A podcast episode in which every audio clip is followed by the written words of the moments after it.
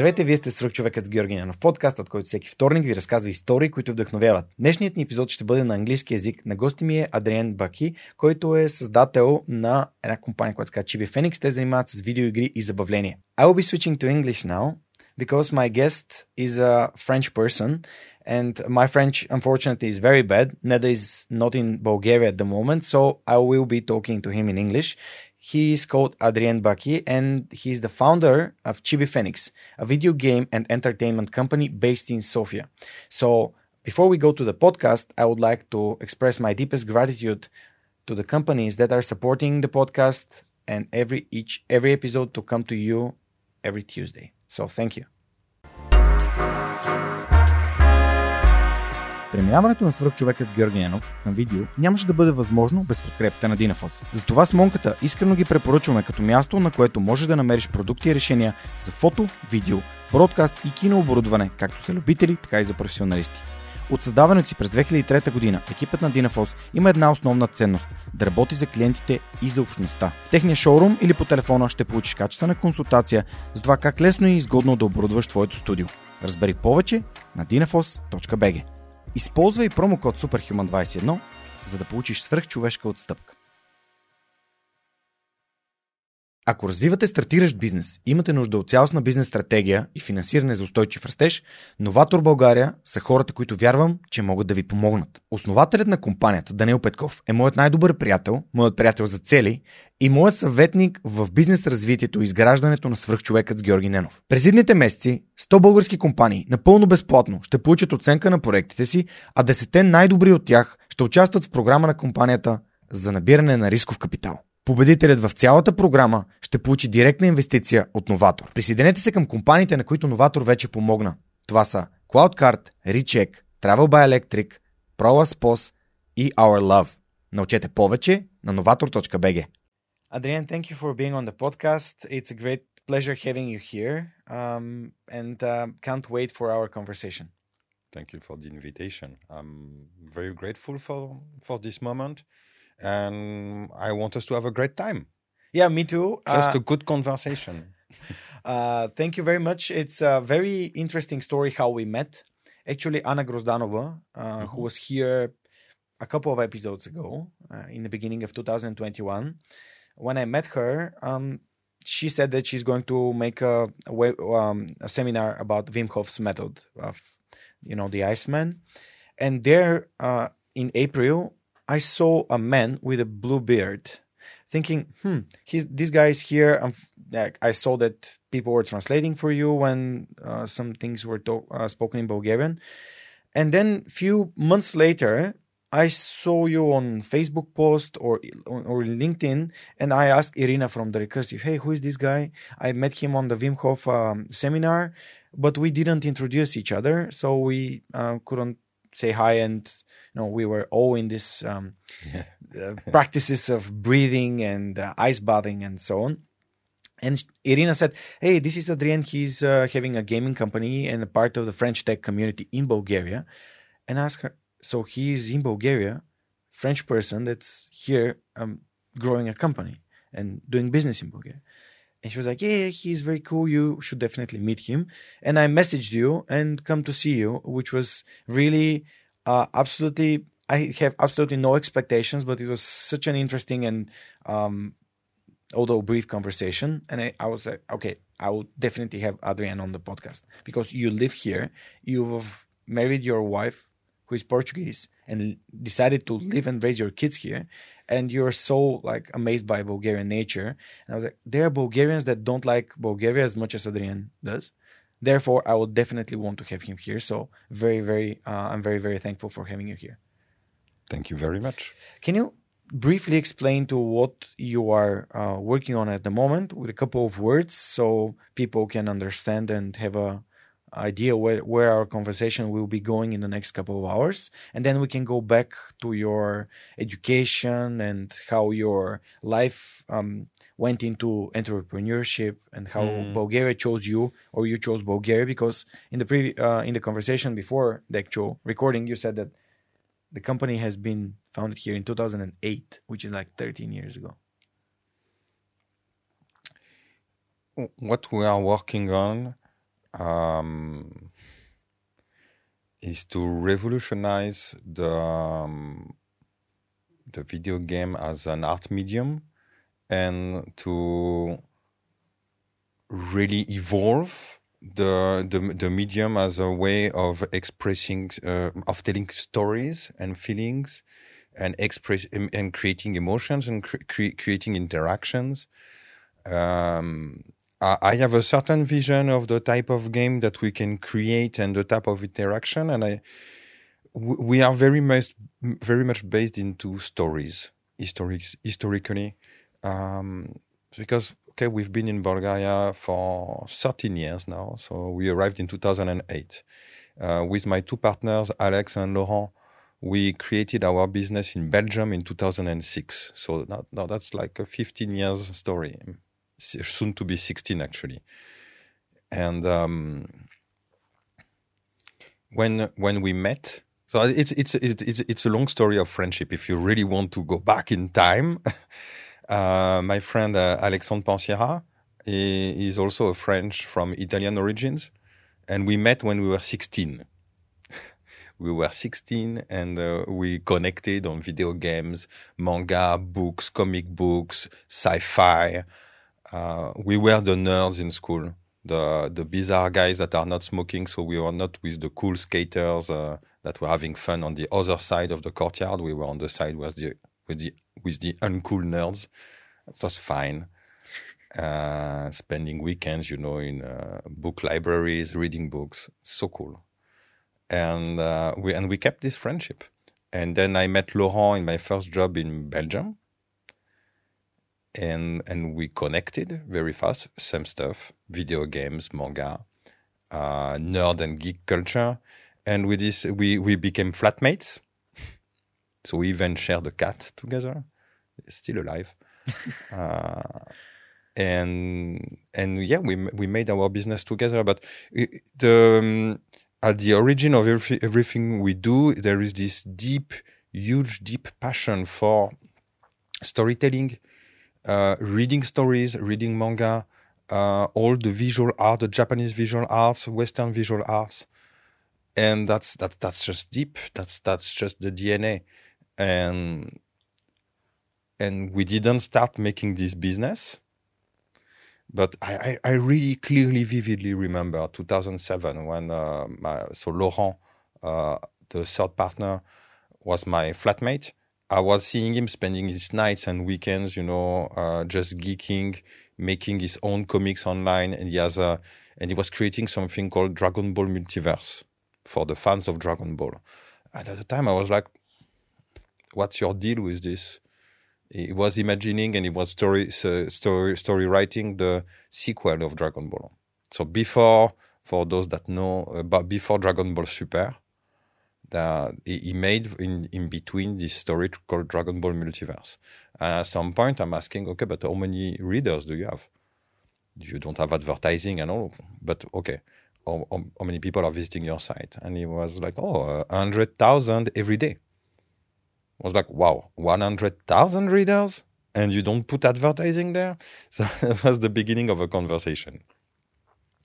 Uh, obviously, he's not the business person in the group uh, and at the time we started our first venture, our first business was uh, we, we were providing email marketing services for uh, affiliate platforms. Mm-hmm. because we were coming from this type of business. And we knew that uh, our previous employer uh, they were really bad at sending emails. They were just piling databases and databases of emails and they were not shooting them so we, we offered this service based on performance, and that worked. That was really the first business that worked. And that's about the year we moved to Bulgaria. And after several years doing this and growing it, and uh, like in 2010, we were sending 14 million emails per day. Wow. A long story short, by optimizing and optimizing and optimizing, we became spammers. But it, it, it, was not our intention to become spammers. It's just that over optimization leads you to that. To spam. Yeah. Well, like some, like if you're a social media platform and you're over optimized, you become uh, some kind of opti- uh, uh, hypnosis ma- machine for the masses. You don't necessarily design it for that in the beginning, but optimizing leads you to that. It's another topic. So in 2010, uh, I really had enough of the email email marketing business. I was like, oh, I mean, it, it, was making a lot of money. I was 29, but that was just too much. Um, it was it was really repetitive. It was boring. I thought that uh, I had also completed the game. Uh, I was like, okay, now uh, I'm a master. I know how to make money. This is easy. It's going to be forever. I want to do something creative. Uh, also, to, to really go back to the or- origin story, uh, my mom is a painter and an art teacher, and my father is a painter and an art teacher.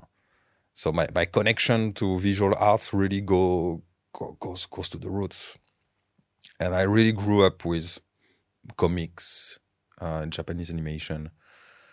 Um, so it it was co- connected to, with my partner that was doing his amateur co- comics, Dragon Ball Multiverse, that was very famous, getting more and more famous, big communities. I was like, okay, let, let's try to do something professional out, out of that. And we created our um, first creative project called uh, Amilova. It's a comic book uh, publishing house that has a digital platform. So amilova.com is still there. We invested a lot uh, in this project. We wanted, we had this vision, you know, that we want to free the artists from uh, domination from publishing houses that are just exploiting them and taking all their shares and copyrights. And we wanted to create a fairer world where we will share profits directly with the creators and all. Uh, kind of an only fan for, uh, I mean, for, for the comic book industry. But with the, the idea was great we wanted to create our own stuff. We wanted to find also artists from everywhere in the world, from Argentina, Russia, translate them and publish them in France or different countries. So we we actually physically published artists from uh, different countries. Like we have we have published more than ten different artists, but we made our own art. So I personally wrote three books: Amilova one, two, and three. Uh, my partner Laurent wrote also three books hemisphere one, two, three that have been translated in Bulgarian and that were available for some time. so we pushed the concept. Uh, we thought, okay, we are here. We want to contribute somehow. Let's just do it. Um, we had a team with nearly a bit, bit, bit more than 10 people, I think. So we hired a team here in Sofia. And uh, after a year and a half, we just went miserably bankrupt. uh, we Why? What happened? Well, stupidity happened. Um, stupidity happened. it's, it's, it's, it's, it's, it's, it's, it's all very, very simple in the end. Um, is that, that that was complete hubris that we I really thought that we were smart at the time. I thought, oh, I'm so smart with my email business that it doesn't need me anymore, so now I can be an artist. And like in my mind, I was a billionaire. I was like the new Mark Zuckerberg, and that what that was done. I mean, I was like, okay, this is done. Now, next, become an artist, and and that was just super naive and stupid. And I was in this mentality and this mindset that I just need to to start something and just go for it, and it's gonna work. And it's about trying ideas and failing, but you know, it it wasn't necessarily completely wrong, but the comic book publishing business, we went there without experience and without skills and without um, business plan. So we, we were we, we went there with a lot of passion, a lot of naive, naivety, and we just got smashed by reality to the ground path. So the reality is that without a business plan, like at least a little business plan, you're not going anywhere. Hmm. How did you learn that lesson when the bankruptcy became reality? Did you bank? Did you? Yeah, we were bankrupted. Well, we didn't physically bankrupted, let's say, because the um, in Bulgaria it's not. It's it's uh, it was the same business structure as Chibi Phoenix. Well, no, but we we uh, the the project inside the structure bankrupted, so we had to fire the people. It was a very sad moment. I was personally burnt out because it, to to me it was mental bankruptcy and um, it it was it was burning out as an entrepreneur because I I was coming from you know I I come from I- we started the business with 2000 euros like in 2006 so it's really from not much.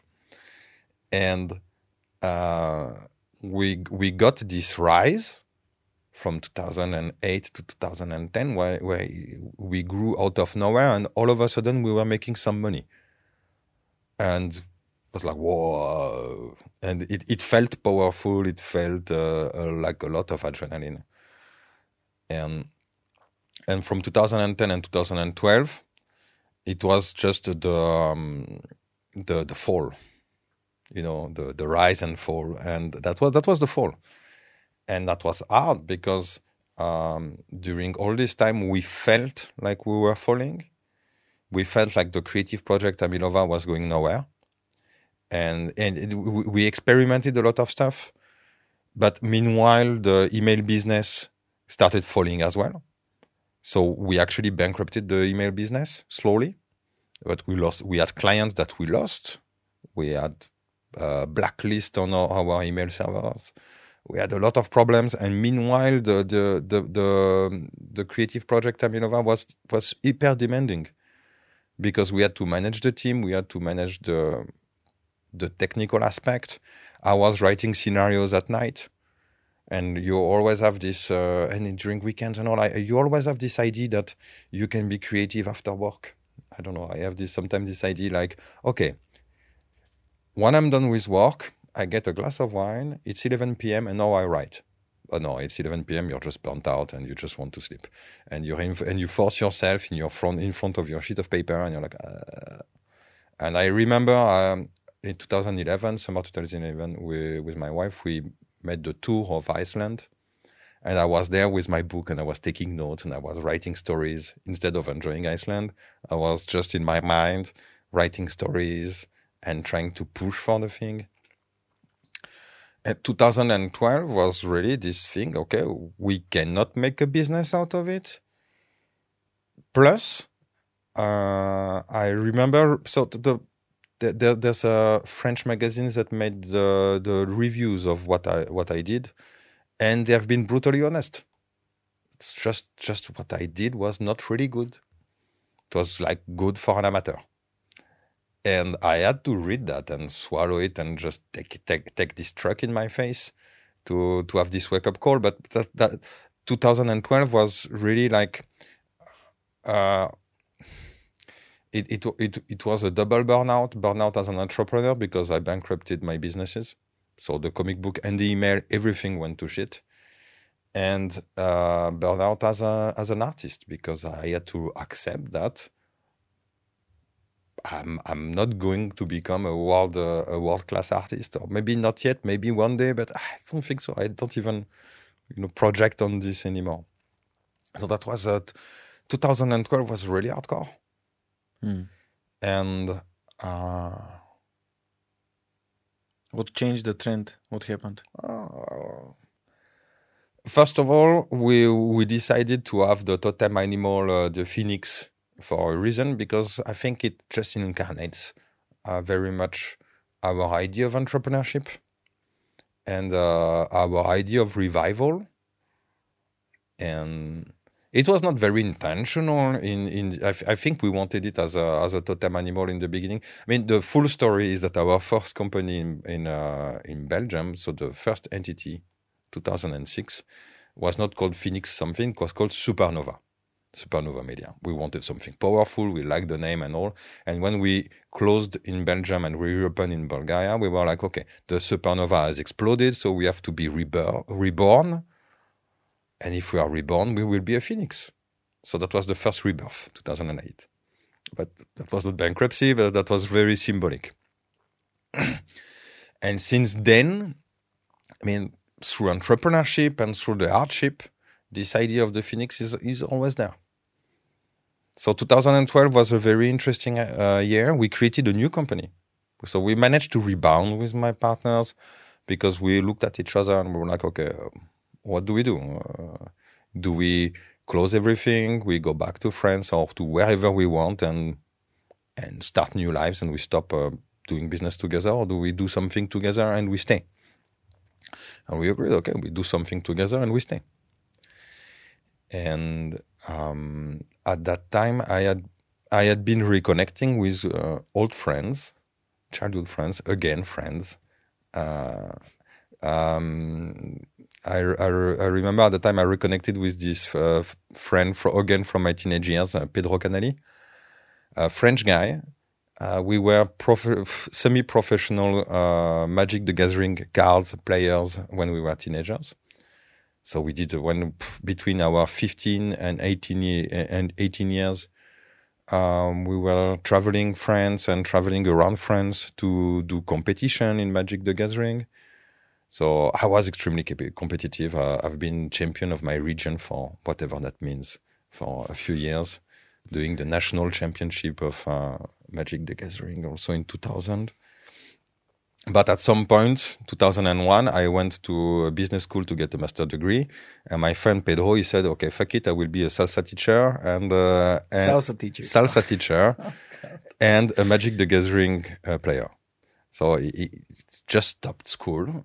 And, uh, and when I graduated, and you, you have to pay for your, for, for, for your, for your master degree for a business school. It's fucking expensive uh, my friend he won one of the most prestigious international championship in the United States, and he got thirty thousand dollar. And I was like, wow, okay. So for these years, this guy has been dancing and playing cards. I've been studying, and he's he, he's actually making money where I paid for my my my degree. Maybe he made a better deal. um, he we stayed always in touch when I was, I was, starting entrepreneurship. He started his career as a poker player. Switched from yeah Magic the Gathering to poker. Mm. Yeah, Magic the Gathering is there's not a lot of money to make a, a, a real living. You can, but it's just not going to be profitable. A lot of poker players are ex Magic the Gathering players or StarCraft players. Yeah, because I had a lot of friends that were playing StarCraft yeah. and they switched to. Yeah, yeah, you one of the famous poker players, the French guy uh, Bertrand Grospellier, ElkY, has been a champion in uh, StarCraft in back in 2003 or four. So yeah. yeah, there there are principles that are easily to be applied from games to to poker. Yeah, yeah. Which is which is which is great. So um, I, I want to go back just to get a, a better understanding. So uh, your parents are basically creative people like art involved mm-hmm, into art. Mm-hmm. uh, and you were uh, telling me about your master degree. What did you have as a bachelor degree and why? Marketing and management. Okay something just, very not not because for particular person you just like i did the same thing. I okay. went into economics because what am i going to study? Um i don't know economics. So was it something similar? It was not very clear um, no, the good thing of, of having creative parents is that um, I had the freedom to be whatever I wanted, but they were not very clear into guiding me, and no one was there to guide me on what uh, mm. what I could not could not, could do not do. Um, I had conflicting advices from teachers and from different people. Um, no, no, one could really tell me uh, what what I could do and could achieve. Mm. What I knew is that I wanted freedom. I had this idea of uh, being an entrepreneur from uh, early years, and uh, at the time, everybody was laughing at me because when you're 18 years old and you say, "I want to be an entrepreneur," and all people are like, "Of course, you an entrepreneur." so, whatever. Um, and I'm, I, I was very naive when I was 18, 20, so I wanted to go to work in an advertising agency. Uh, I wanted to work to make, you know, the the cool advertising and the cool stuff. And um, so I was really, I thought, okay, making a business school and uh, doing marketing is, is going to take me there. And maybe I can work for Publicis or Euro RSCG or or this this kind of uh, like Havas and all. Yeah, no Ogilvy and all these Yeah. top names. And uh, actually, I made my uh, internship. I did one year internship in Paris. So I did one year in Bosch. Uh, not the most creative, but it was cool. Really nice. I learned a lot there. 2004. And uh, meanwhile, all my friends uh, from from school they were also having internships in Paris because this is where you have the good jobs. And several of them were working in advertising agencies. So I was inviting to the uh, invited to the parties, and uh, I, I went to the, to their offices, and I, I saw how it was, and it made me want to throw up. Uh, it was really a disgusting uh, environment, really not for me.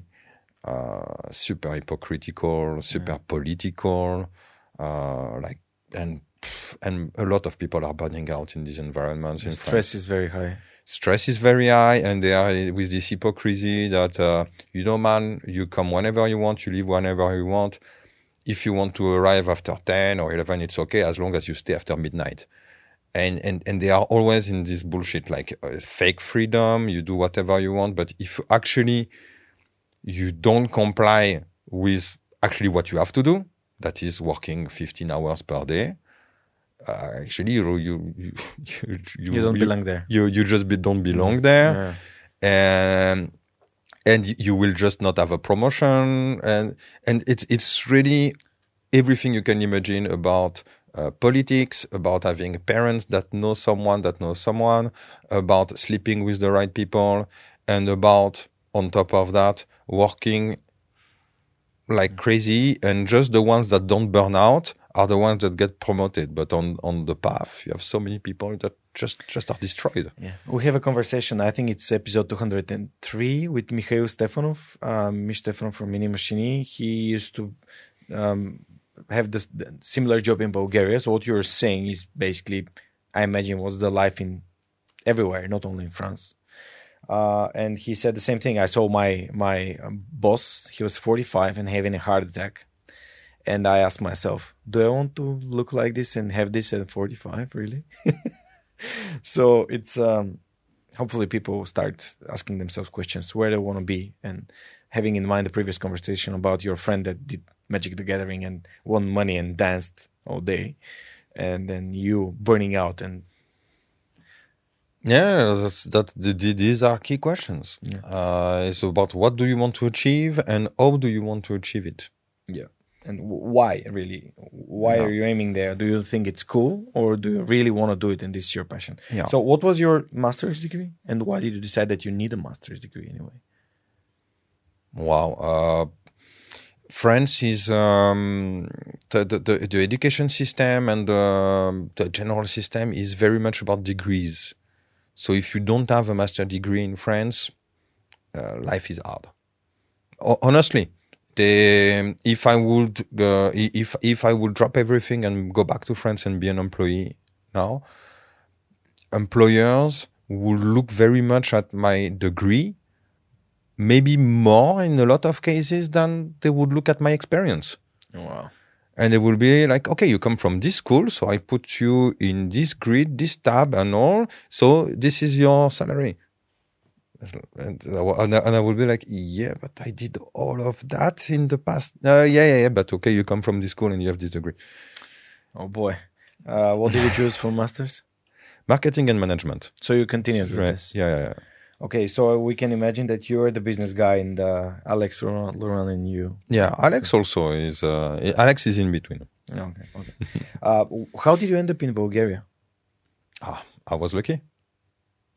Okay, people will say that Bulgaria is like unlucky in the unluckiest place in Europe, but you said that you, you were lucky. Well, obvi- obviously, I came in Bulgaria. I had I had nothing or nearly nothing, and now I have a business and a family. So I- I've been lucky. yeah. how did you how did you decide to to come here and base the business here? Yeah, Because it is um, something that right now, you know, we are constantly as a society looking for a better future, and there are people like you, like um, who like who can I say, like Olivier, for example. Uh, uh, uh, was it Olivier or Xav- Xavier? Sorry. Xavier. that, um, Xavier that came Mhm. here to, to build business. They're French people, not only, of course, came here to build businesses here because they like the people here, like the environment, like like they see the opportunities. So, what was your like point of view at that time coming to Bulgaria? And who actually proposed this preposterous idea to come to Eastern Europe and mm-hmm. build business here? Um, I love this question. Uh, I, I, will not pretend that there was like a big plan and uh, or or anything. Um, it, it, really started with a, a, lot of coincidences and a, a lot of um, a, a, lot of factors. Um, first of all, we so uh, with my two partners, Alex and Laurent, we are French, but we were in Belgium at the time. We were in Brussels. As much as I love Belgians, Belgium was really hard because it's just extremely gray and humid, and you don't have a lot of luminosity. Uh, already in this time of the year, the the the the day, the daylight starts at 10 a.m. and the day finishes at four so it, it's particularly gloomy and creepy. And um, yeah, okay, you compensate with a lot of good cheese and good beers and good friends, but okay, no, I need sun. And especially as an entrepreneur, we when we started our business, we need when as an entrepreneur you need a lot of energy.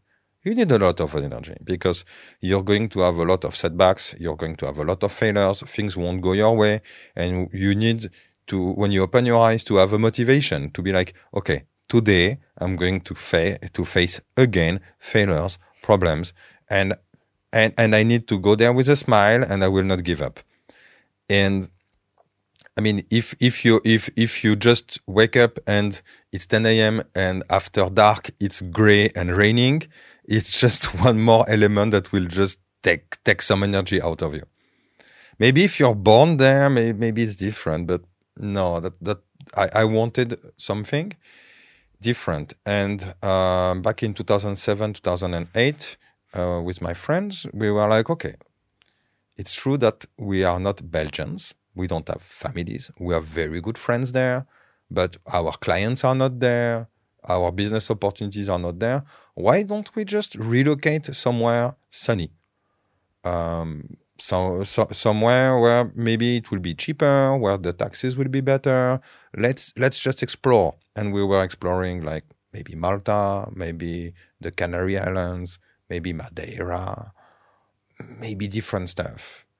And well, we uh, have a very good friend here, Edouard, who is also an entrepreneur. We had a video game company at the time that was called Mondo Games uh, it's not existing anymore, but at the time it was big, and he he just kicked me in the nuts and told me, "Man, what, why are you wasting your life in Belgium? I mean, you're not from there. There's a lot of taxes. It's rainy. It's cold. Girls are ugly." I mean, come to Bulgaria. In Bulgaria, women are beautiful, taxes are low, people are nice, there's a lot of sun. I mean, the trade is obvious. Yeah. And that was a good sell.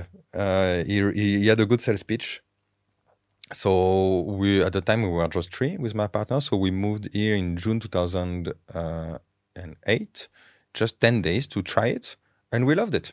We had a B&B in the center of Sofia. And we were just out of a very terrible six months of rain and darkness. You know, yeah. Bel- Belgium was really that. Maybe one day of sun in six months.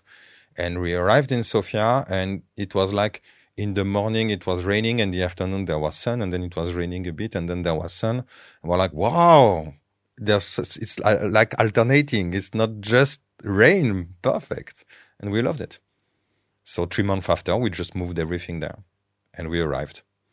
Awesome. So that's uh, that that's that's the story, but there, there's more to that. Um, um, so when when we met with my friend Alex when we were 16, we we were we, we were really the, you know the the nerds that uh, in the classroom are in the in the in the first row mm. and that I listen to all all that the teachers are saying because they are interested. So we were genuinely interested, especially in history and geography, and that's that's one of the things that connected us and you know, people in the classroom were just making chaos, and we were like, okay, can we just listen?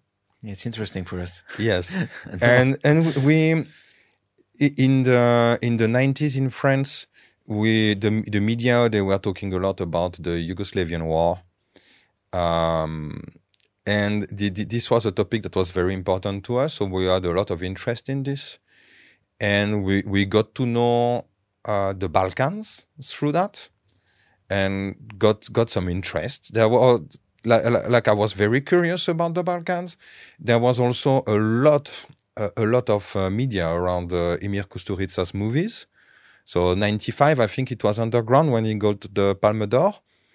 And all his movies, uh, you know, in the, um, the the public channel Arte, Emir Kusturica and the friends, they were a lot advertised there. And uh, we, we got to know uh, a lot about the Balkans through this, and it's, it, sound, it seemed like super exciting and we were curious. So the first time I got to travel to Bulgaria in 2005 for the company that we, I was working for at the time because they they had an office here. Maybe they still have actually. And and when they told me, okay, um, you you you do you want to visit the office in uh, in Bulgaria? I was like, yes. Uh, and to me, it was it always meant like something very exciting. So that, that, that that's it. There's a there's a there's a lot of connections. There's even in in our family we are not really sure where the name actually comes from. Uh, Bacchi is not so common, and it might sound like something Balkanic that has been Italianized. So it's very much possible that 500 or 600 years ago, actually, our families they came from some mountains over here. Yeah, awesome. But it sounds like an adventure like coming to the Balkans, not knowing, uh, not knowing how like what it actually happens there, uh, but um, getting inspiration through the movies and especially like the art of Kusturica. Yeah, it's an adventure, but at the same time, I mean, 2008.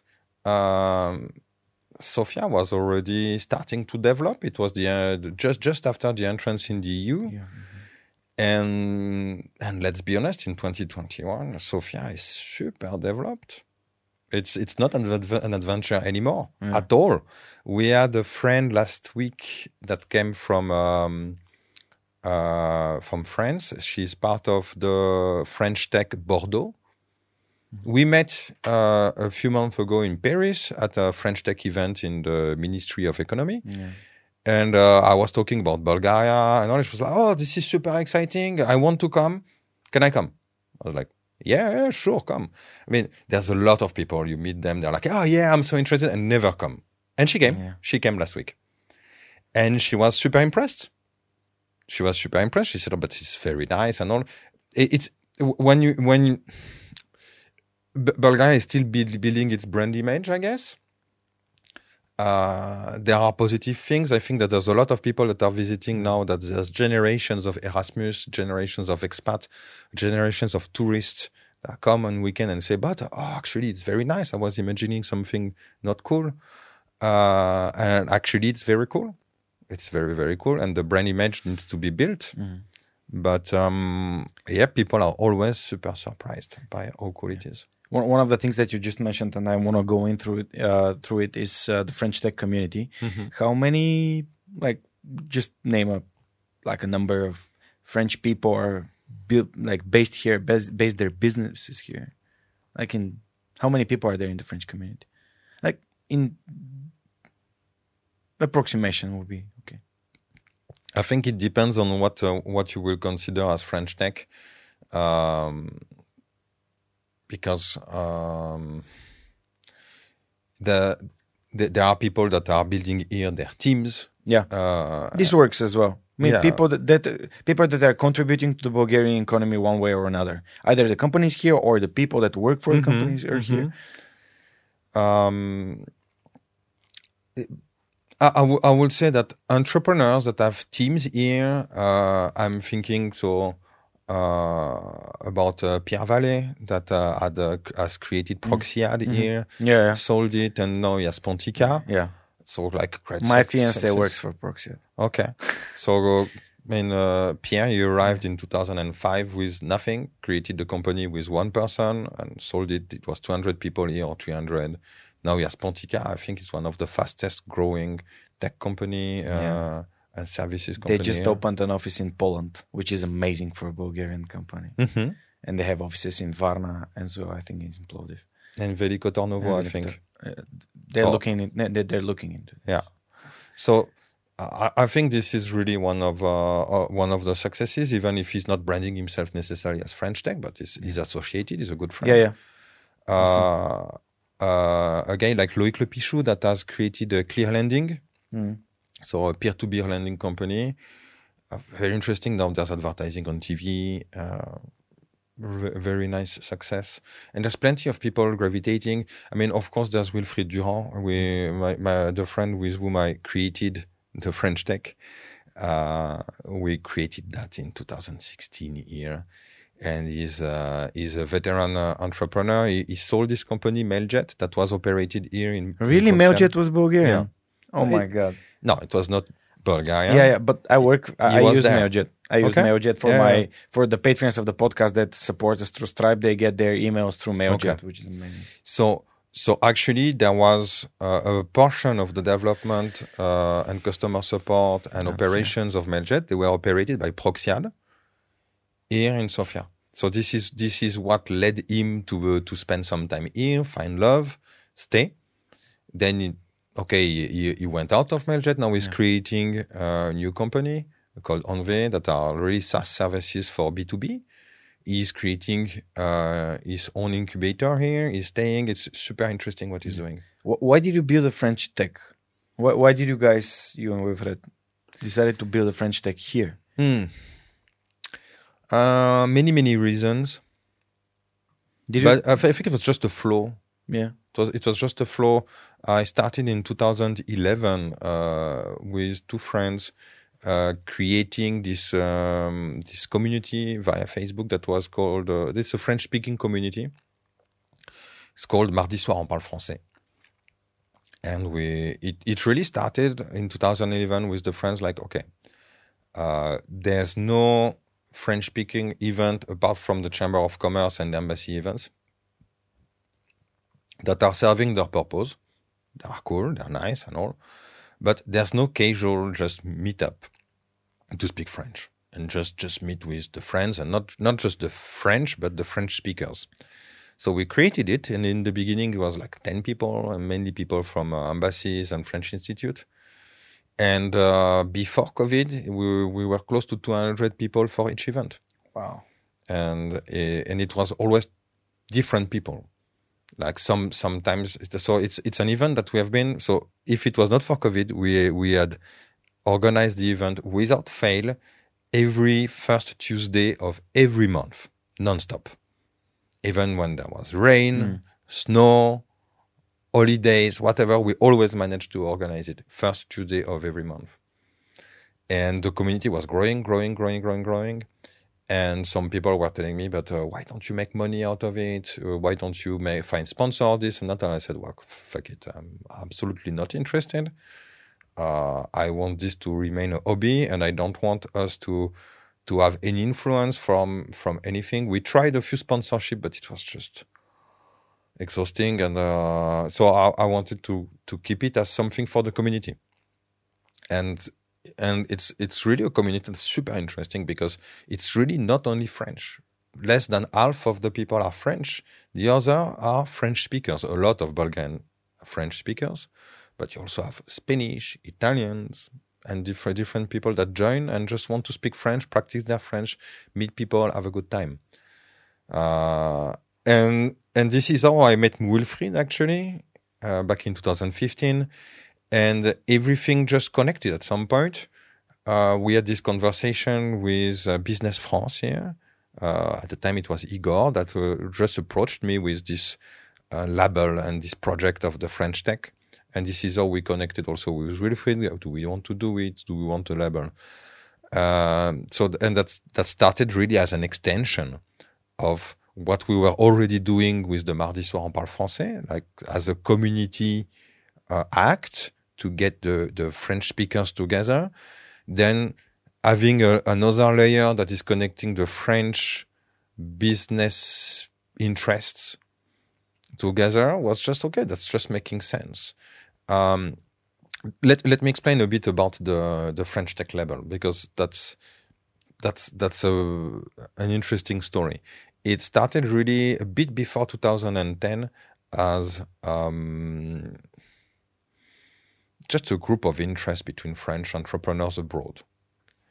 Um, a lot of them they were either French entrepreneur in the United States or French entrepreneur in Southeastern Asia, China, Japan, Vietnam, and they were really in this idea. Okay, let's connect between French abroad, so we can have our own network because the um, it's either the Americans or the Chinese that are making the world of tomorrow in tech, and the French and Europeans we are just nowhere we are just nowhere. It was already like unicorns and uh, big big giants and Google and Amazon in 2010. It was already there, um, and they really started this as a, an, initi- an, initiative of networking between entrepreneurs and friends.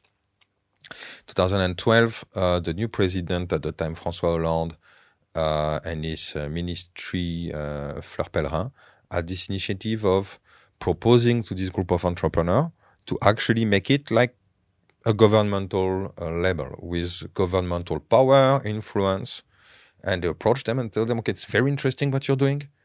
Let's do it. Of, let's do it official. We will give you the label. We will create the brand. We will do it together.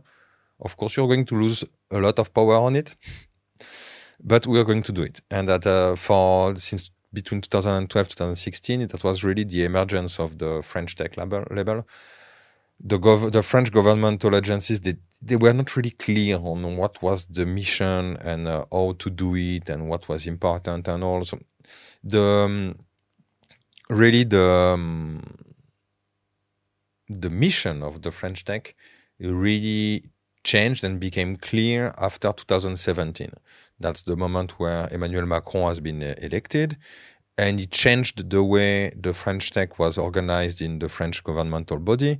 Before, it was depending on the Business France institution, so really specialized in uh, exporting uh, and importing the the business companies, the French business companies, and he took it out of Business France and he created a, an, an independent entity with really, really super smart people not that the business France people are not smart, please, please, no.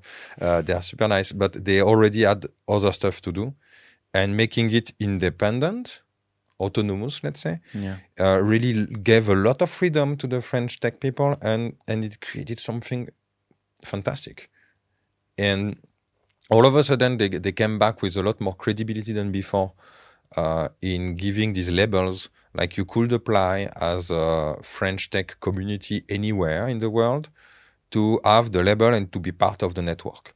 So at that, at that moment with Wilfried, we were like, okay, I think we were not sure about applying in 2016 because the program was not really clear, the plan was not really clear, clear. What we wanted to do was not really clear either. And we both agreed with Wilfried that either we do it for real or we don't. We didn't want to apply uh, with a bullshit uh, a bullshit plan and uh, have nothing behind. Uh, because unfortunately, some countries have done that. They they they they they, they made uh, they they feel they did um, the bureaucratic part yeah. and they got the label, but they are actually ghost French tech. Yeah. So some of them I will not name, but yeah. they, they, are not all as active uh, as uh, some others. So we wanted to have a plan. We wanted to have something, and uh, this is how we got the label in 2019. At the time, our mentality was okay. How can we continue to contribute to the ecosystem? Um, business was okay, and when business is okay, is really the moment where we think, okay, it's time to contribute. It's, t- it's time to to just spread some positivity and to to make things grow around us. And we really wanted to have Bulgaria be put on the map that, that was as simple as that. Yeah. We want that Bulgaria becomes a, a dot on the map, and there's the, there's French Tech Sofia, and that people start to have some interest and know that we are here. Yeah, it's basically a contribution for like all the French entrepreneurs, but also to Bulgaria for being exposed to other uh, French entrepreneurs that want to come here and maybe uh, build their companies and learn from you guys that are already on the Mhm. on the field, which is amazing. And thank you for this this thing because everything in the podcast, every story in the podcast comes from a person that's paying forward, uh, and this is something important to the person that that's really hearing speaking. That's why I'm asking about the questions, the le- Mhm, the, the mhm. the lessons, the, the the failures, and and and so on and so on. Because I want the listeners to learn from from you guys and imagine themselves doing it, or having a French friend that really wants to build a company here, and he can get in contact with you or anyone from from the community. So um, thanks for mentioning it. One of the things that keep popping up in our conversation is this friendship slash networking uh, team, which is very important to me because everything that I do and everything that happens in my life is around people. It's it's about the network of the people that I know, that I talk to, that they talk to other friends, and they connect me to other friends, and so on and so on. And we are here in the basically almost 300 episodes later because I've met a person that knows another person that he introduced me to, and he introduced me to another person, and we are sharing all this knowledge and experience through, through to everyone. But mm, in Bulgaria, it's a common thing that people think that they can do everything on their own by themselves, and here you are coming with another two people, talking about how you created a business with like two co-founders, like three people and talking about networking and talking to other people and this importance of human contact and interaction. So why is why is this so important and why is it underestimated? What do you think? Why do people not value the importance of other like team players and being part of a group and trying to do everything on their own? Hmm. I cannot really know, but uh, if I have to make a guess on that, I would say that because on the past 30, 40, 50 years, uh, society has really pushed for individualism. It has really pushed for isolating the people and individual success, and we are not a group anymore. And um, I think that that that everything is built on that to to isolate the people. And if you're isolated you don't really want to rely on others and to collaborate. I, I, will, say that but i cannot speak for the others. I, I can explain why we have made this choice. It- it's not even a choice. I think it was natural but um for us it's just i think it's one it's one of our answers to the meaning of life that um, I think the meaning of life is to have uh, meaningful adventures with uh, meaningful relationship and do things that are exciting, that are connecting with your ethos. That you, you can do things that you're you're, you're proud of, and um, part of the things that are meaningful to us is to actually do business with friends. So making business with friends is not a top priority Yeah. because sometimes you have to do business with people you don't really like as friends. It's a bit more complex sometimes if they are really opposed to you in terms of ethics, but um, of I mean your own values. If they are really like diametrically uh, opposed, it's not gonna work. But in our experience, making business with friends, it's it's tricky. I mean, I I had to fire several friends. Uh, I even had to fire my wife in 2019.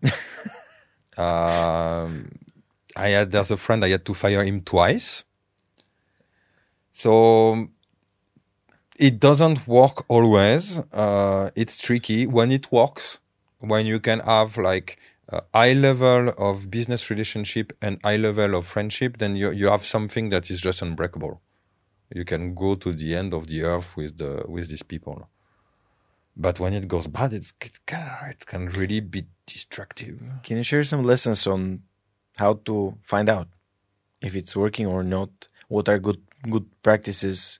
Like you said, the conversation that you mentioned earlier, like we sat together, we decided, are we staying and doing something together, or without any hard feelings, we just go our separate ways? I think the secret, uh, that is not a secret anymore because I will share it with Yes, everyone. uh, the the key is um, is about making everything super clear from the beginning.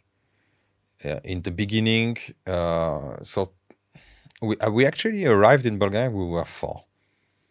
There, there, there was our first employee that we had to fire after six months in Bulgaria. Bulgarian? No, a French guy, but um, we hired him in this idea that uh, he was bored in his job in Paris. He was uh, my one of my closest friends, one of my most faithful friends at the time, and we hired him as in the idea that uh, this guy is uh, is going to to create something that we're giving him an opportunity, a good salary. He will move to Bulgaria.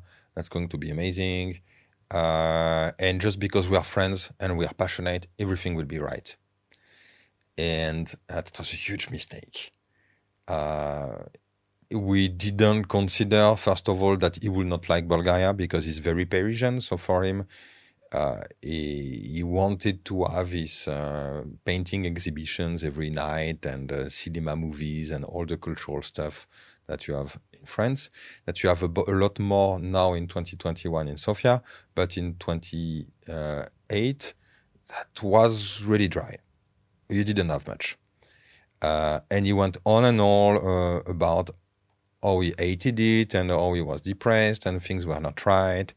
Plus, he, there was this conflict on the fact that uh, we were starting the business, that he was an employee, that he didn't have shares. I mean, with my partner, we were barely paying ourselves. We were paying his salary. We, we were doing a lot of stuff, but he just could not accept that we were friends, but he was not one of the owners. So there was really an ego and a position there. And the final thing was when we we were working on a dating pro- project at the time, and when one of our business partners contacted us saying, "Okay, um, I'm a bit embarrassed, but I need to tell you that I've been contacted by your employee, and he's, he actually wants to create a dating site that is a competitor. Mhm. to your dating site." Mhm. So I was like, "Okay, thank you for telling me." Uh, so we had to confront the guy, and he was like, "Oh, but uh, it's on my free time after work. I have the right to do my stuff. I don't see the problem. And one day I will also have my dating site, and I will, we will be partners." And there was all this thing about ego, not understanding. I mean, we were flatmates, the four of us. So you're like, okay, man, I'm I'm giving you a job. I make you come to Bulgaria. I, from my perspective, it's just my perspective in the end. My, from Yeah, my perspective, I, I was saving him from a horrible job in Paris and giving him an opportunity, and I welcome him in my universe, and he lives in my place. And what does he do after work? He it's, he, he makes a competing project. So that that that was that, that was awful. That was the first friend that we Mm. made a mistake to hire and that we fired. It's really hard. Uh, but at the same time, I get his perspective that uh, we were not very mature as a, as entrepreneur. We didn't know how to position it. We didn't clarify to him. And you don't have the right to make a competing project with everything that we teach you and with our business contact after work in our apartment. But but at the same time, in his perspective, it's, it's okay. He has the he also has the right to to do to, do personal projects as an end to uh, to to the to work time and and whatever. It's, it's like- I learned that what is obvious to me might not be obvious to someone else. And for the business relationship and what's okay and what's not okay with friends, I, I, it, this is exactly this. That in the beginning you need to clarify everything.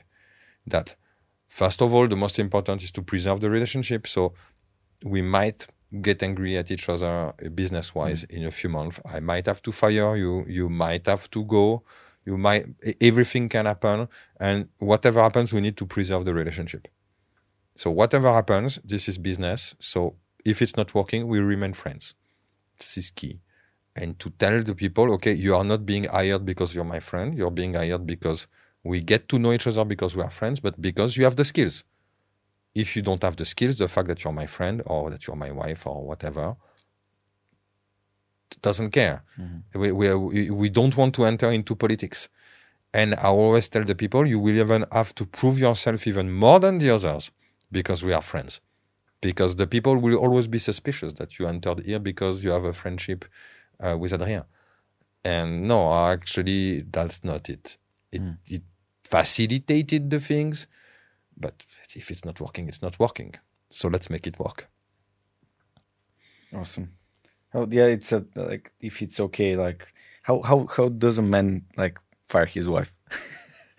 this is because it, this is the po- the most political decision, isn't it?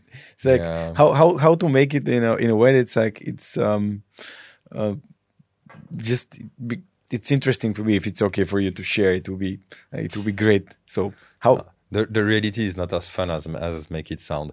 Uh, we we had um, another company at the Mm. time, so we so we made this uh, ranking hero platform, the gambling poker Mhm. community. So it was a social platform for poker players.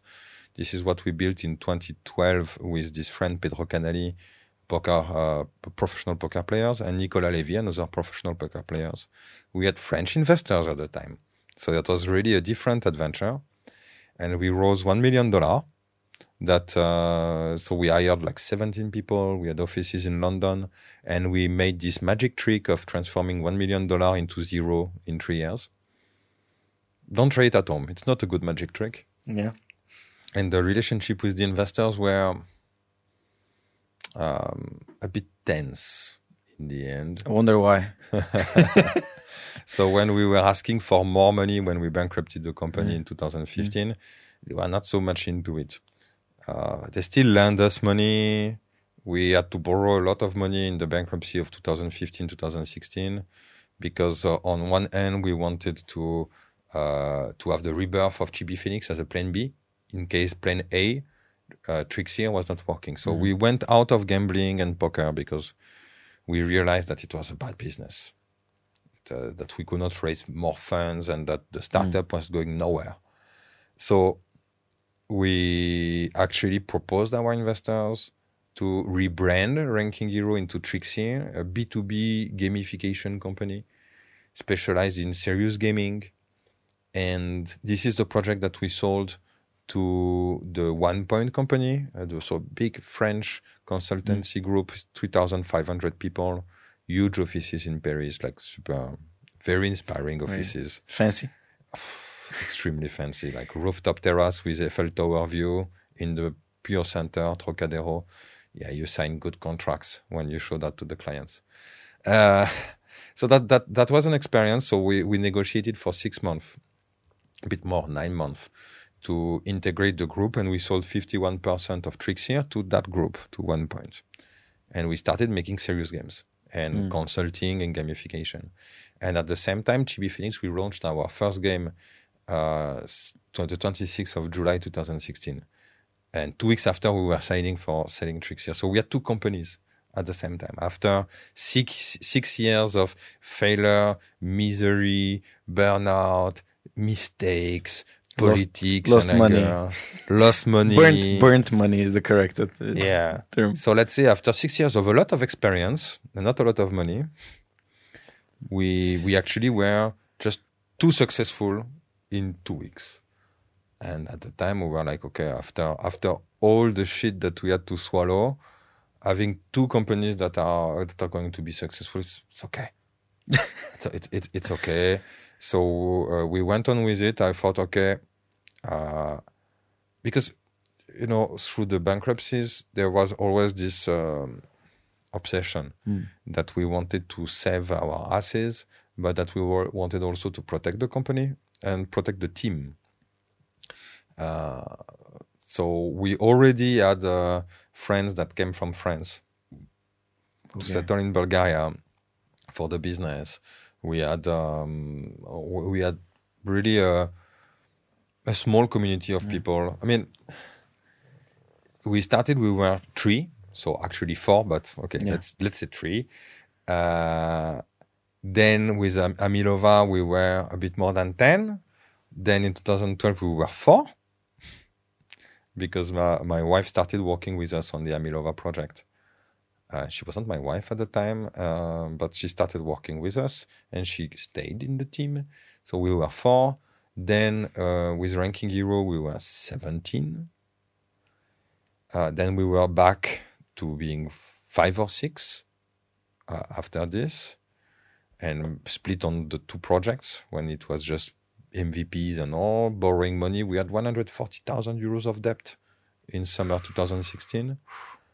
Uh, my son was uh, um, two years old, summer 2016. So that makes you a bit responsible when you borrow money and you need to really uh, make business happen. And and everything worked. So after all this all this shit, I was like, okay, uh, I need to reinvent myself, and I, I will be brave. I will be brave for the teams. I will be brave for everything. We will take whatever we have to take. Business wise, it was not good to to take the Trixier business because at the time I just had five percent of the business after f- selling fifty one percent to the One Point Group. And Phoenix, uh, uh, we we shared the company equally with my two friends. So, and and it was already working with a lot of traction, while Trixier everything had to be done. So business wise, it was not a smart decision. It was the painful decision, but that was the decision of uh, honor, with, which is extremely important, and responsibility, and also the path of uh, knowledge and experience, because I learned so much uh, with Trixier. It was very painful because I had to travel to Paris once a month, because there was a lot of political conflicts, because uh, the fact that I had another successful company on the side was not accepted at all by my partners and even less by the One Point Group. They didn't ask uh, if we had another company when signing the contract. So, okay, at the time we were a bit desperate and out of long years of misery. So I was like, okay, uh, let's take the business. You'll see, you'll be happy. Uh, but they were not happy that we didn't say everything. It's not like we we, we it's a separate company, isn't it? it's, it's, a separate company. totally it's- different thing, it- it- different niche. it was always there. They they would have they, they would have looked two seconds on my LinkedIn. It was there. it it was public. Amilova, we had uh, press releases, everything. They were even paying my uh, my, my first salaries on the on this company, on on on on Phoenix. So it's not like I was hiding much. Yeah, like, oh, you could have said it. Well, you could have checked yeah. 10 seconds, do your homework. Anyway, it it it's the I I I understand also the the, the overall feeling, you know, but it was very educational. So going to Paris, meeting uh, top consultants, super smart people that did the best business school in France, and you know these really high level consultants with nice suits. Uh, that you use a lot of fancy words. Into in the beginning, you're like intimidated, like, uh, wow, so many words I don't understand. Uh, it's super interesting. Um, so we learned a lot of stuff, and meanwhile we were growing uh, uh, Chibi Phoenix, and, and Chibi Phoenix was my my my. My, my my energy and my peace and Trixier was my drain because it was very political, a lot of long meetings and things not going all right and conflict. But that was I I learned also a lot. So my wife was working on Trixier. Yeah. I was working on both and I was really in this idea that uh, I can just pile up yeah, uh, hours and hours and hours of work and make it work. So if if I was like, okay, if I work 50 hours per business, leading two businesses, 100 hours per week, I can do it. Yeah, you can sleep for 68 hours, which you would divide in 7 Mhm. Quite insufficient for you. Which is, uh, But actually, I can work 100 hours per week. I can still do it. The the what I mm, underestimated is my capacity on working on two different things, because the what I learned is that the my cognitive capacities, they, if I go in one direction and if I work 100 hours, they, they, I can synergize, I, I can work. But two different companies with different teams with different problematics, that's just too much. I, I could not. so focus. Yeah. So how did you decide, okay, let's cut this draining business? And Well, um, it was not easy, but what, what made you decide, did, make, like, take this very hard decision? Well, it's, uh, uh, it's a difficult story. Uh, 2018, um, we we made serious games and we sold for one million dollar of uh, serious games to French companies. So we sold games like uh, cybersecurity training uh, to BNP, um, shop cash management uh, training for uh, Yves Rocher. Um, security on site uh, for uh, factories for uh, Engie, so the, the equivalence of CEZ Engie. in uh, yeah. HR training for engineers uh, for Thales, big technology group, Yeah, no, yeah. and and and so on. So so we sold a lot. We sold one million dollar, but all in all, in 2018, we spent 1.7 million dollar.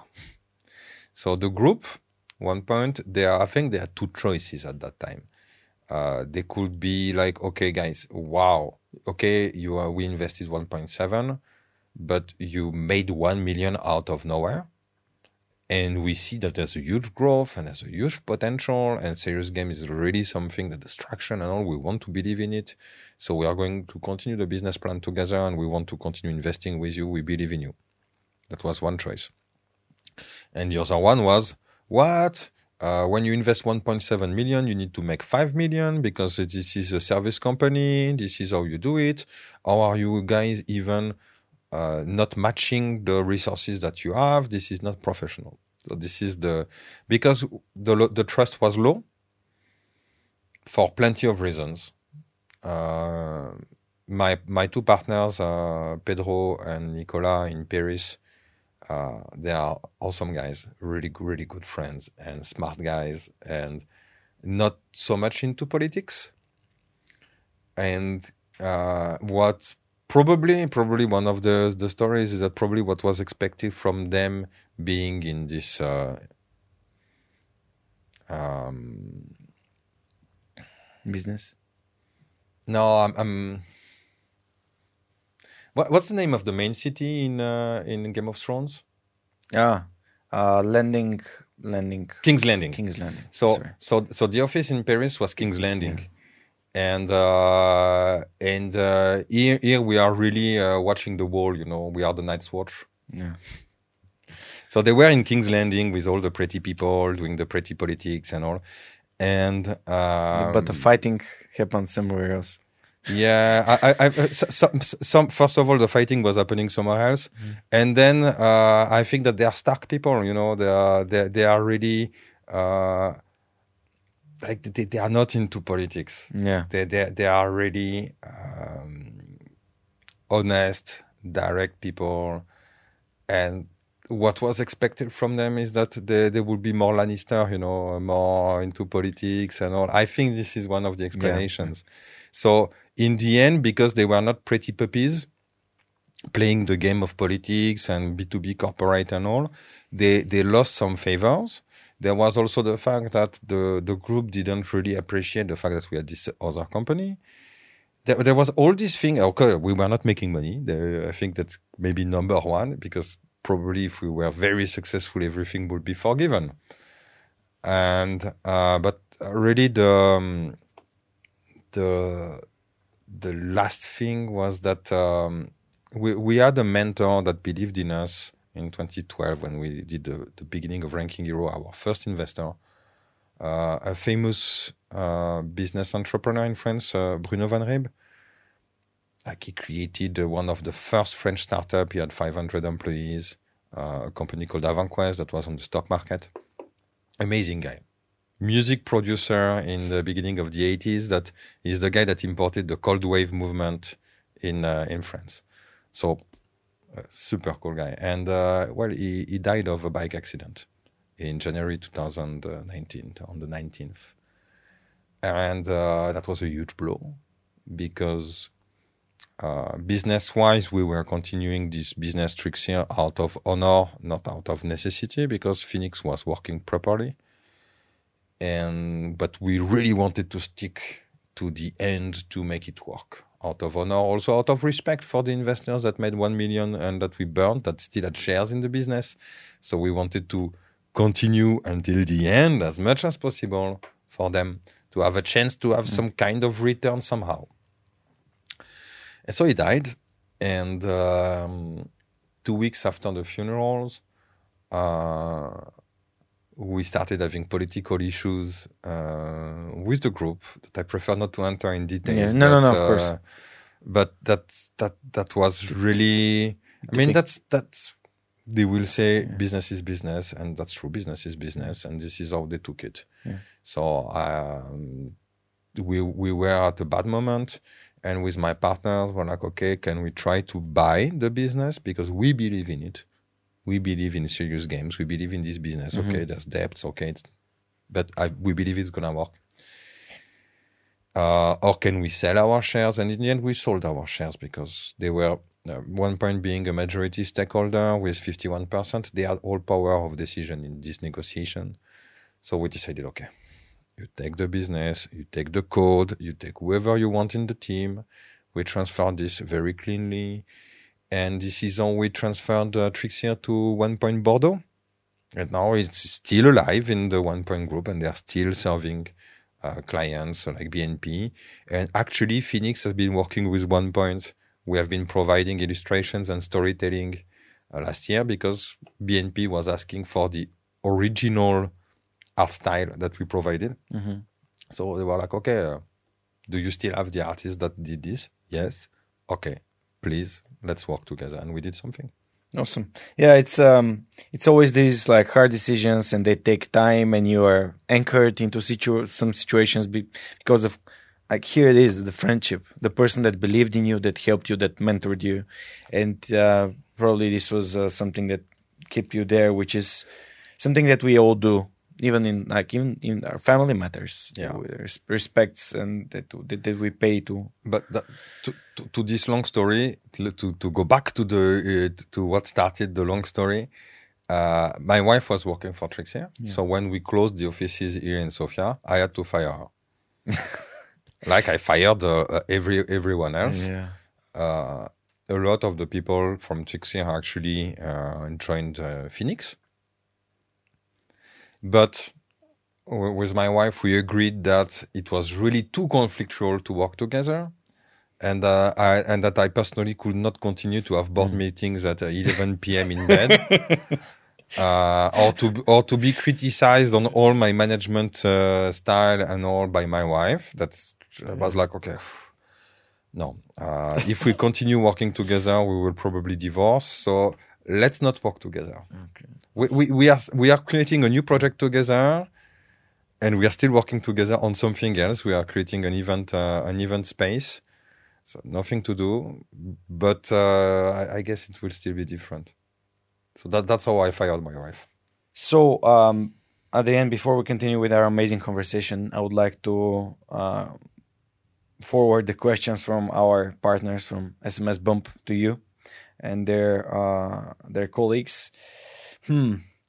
Um, I will start with a question that really like hit hits me uh, straight into the heart. Uh, what's your favorite computer game?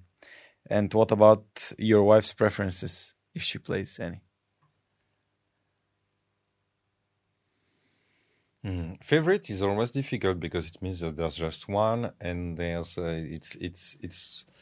The, I- cannot say favorites, so I will answer in different ways. Um, there's a few games that have been influencing me uh, up to today, uh, like uh, old classics that I was playing when I was a teenager. Uh, I would say Final Fantasy VII is uh, is completely mythical on the storytelling, on the way it's played, on the emotion, on, on what it meant at the time. Because it was the beginning of PlayStation 1. It was the beginning of 3D RPGs. Like, wow, okay, I'm getting old. I'm 40. But uh, that, that was something really majestic. Uh, a lot of RPG games like Baldur's Gate also at the time. So we are also talking about 96 or 98. Um, but that was important. That, that, that, that really uh, influenced me a lot. Uh, Game Boy, I mean the console games that themselves Game Boy, Doom, the first one of the first FPS, uh, and the old old games. But recently, I would say that I'm playing mostly mobile games. actually I'm playing only mobile games uh, because of because of this thing that I have to play a lot of games. If I don't play a lot of games, I'm just disconnected from the gameplay reality and the game conception reality. And as my position, uh, I mean, making video games, I think it's still important that I know what I'm talking about. And uh, I can really talk with the, communities and, and the players at the highest level of the conversation because I'm I am from this universe. I've been so as I mentioned, I, I started being competitive with Magic the Gathering when I was a teenager. I continued with navigating with the high level players with the the poker thing. So I've met the highest and the most famous uh, poker players of all time. Well, not all of them, but I mean, so I've, I've really met and spent time with people that were extremely smart and we'll discuss about game theory nonstop. And I learned a lot. I learned about competition. Uh, so these days, I, am a big player in Clash Royale. Mm-hmm. Okay. Does, does, your wife play? She used to play Clash of Clans a mm-hmm. lot, but uh, she's a bit like me. Uh, you know, addictive personality. So if she starts playing something, it uh, it, it it can go to sleepless mm. night and too much time spent uh, doing shit. Mm-hmm. And she doesn't have my excuse that it can be useful for our work. Yeah. Uh, Tosha, thank you for your question. Uh, basically, it is, I describe video games for myself as drugs. For me, it's like I really love playing computer games. Huge addict. So I, I really try to limit the time that I play. Yeah. But when I start, it feels like I cannot, I cannot, um, get away from it. It just mm. I, I like it so much that I want to go again and again and play another map and another map. And now I'm just just uh, re-download Dota 2 just to have a couple of maps. And I dominated some games and like okay, this is I cannot like stop stop playing in an in an instant. But yeah, awesome. Um, another great question that I think here from uh, David is: What is the best time to introduce children to online games? And which games would you suggest? Children. Yeah, children. You as a parent probably uh, have thought about this. yeah, that's that, that's a very difficult topic. It's very conflictual. Uh, because somehow I know that games can be addictive, myself being an addict, and which drove me to create this business all in all. So it's part of the mix. But I know the dangers of uh, of online games and games in general. So I'm like this kind of hypocrite that is uh, spending a lot of time on his phone and tells his kid, uh, "Don't touch the phone; it's bad for you." Yeah, but most of the parents are doing the same thing. And don't smoke; it's bad for you. Same thing, isn't it? Yes, with the difference that. Um, when you're a kid, you are in a very heavy learning curve and you need to learn a lot. You need to learn. Yes. You have to learn. You need to create the brain connections.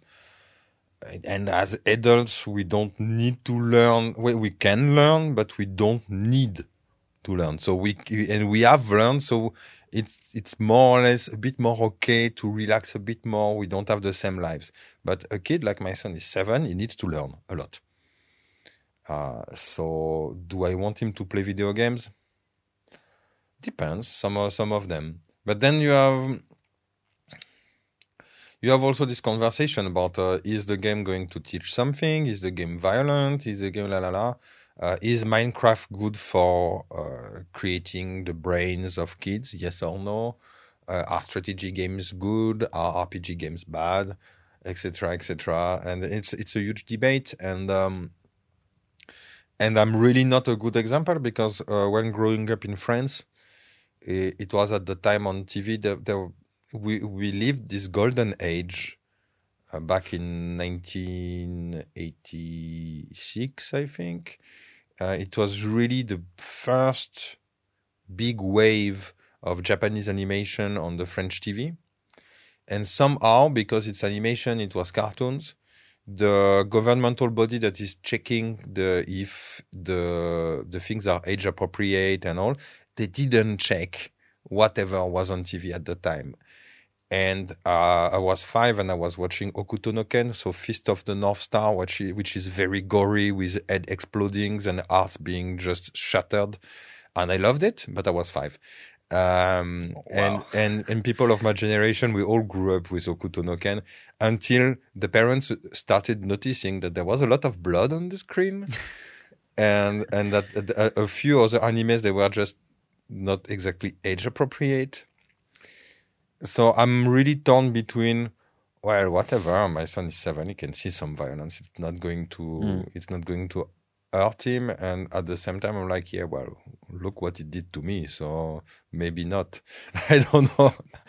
yeah, the second, que- uh, the next question comes from Maria. It's exactly on this topic. Where do you stand on the games lead to violence topic? You you basically started it, so Yeah. Uh, I'm conflicted on this. Um, our personal, it's personal Mm. uh, stand uh, as a gaming company is that we don't want to make violent games. Mm. Uh, so we want to make games that are uh, positive, that give a good impression, that uh, are respecting some good good values, that are optimistic. I mean, we really started our games coming from this idea that the world is gray, violent, aggressive, frustrating, that people are unhappy, and that our mission is to provide five minutes of free happiness to a lot of people. It's really this. I, I, I was coming from these dark burnout years and bankruptcy, and I just wanted to make a game that had for ambition to provide positive entertainment.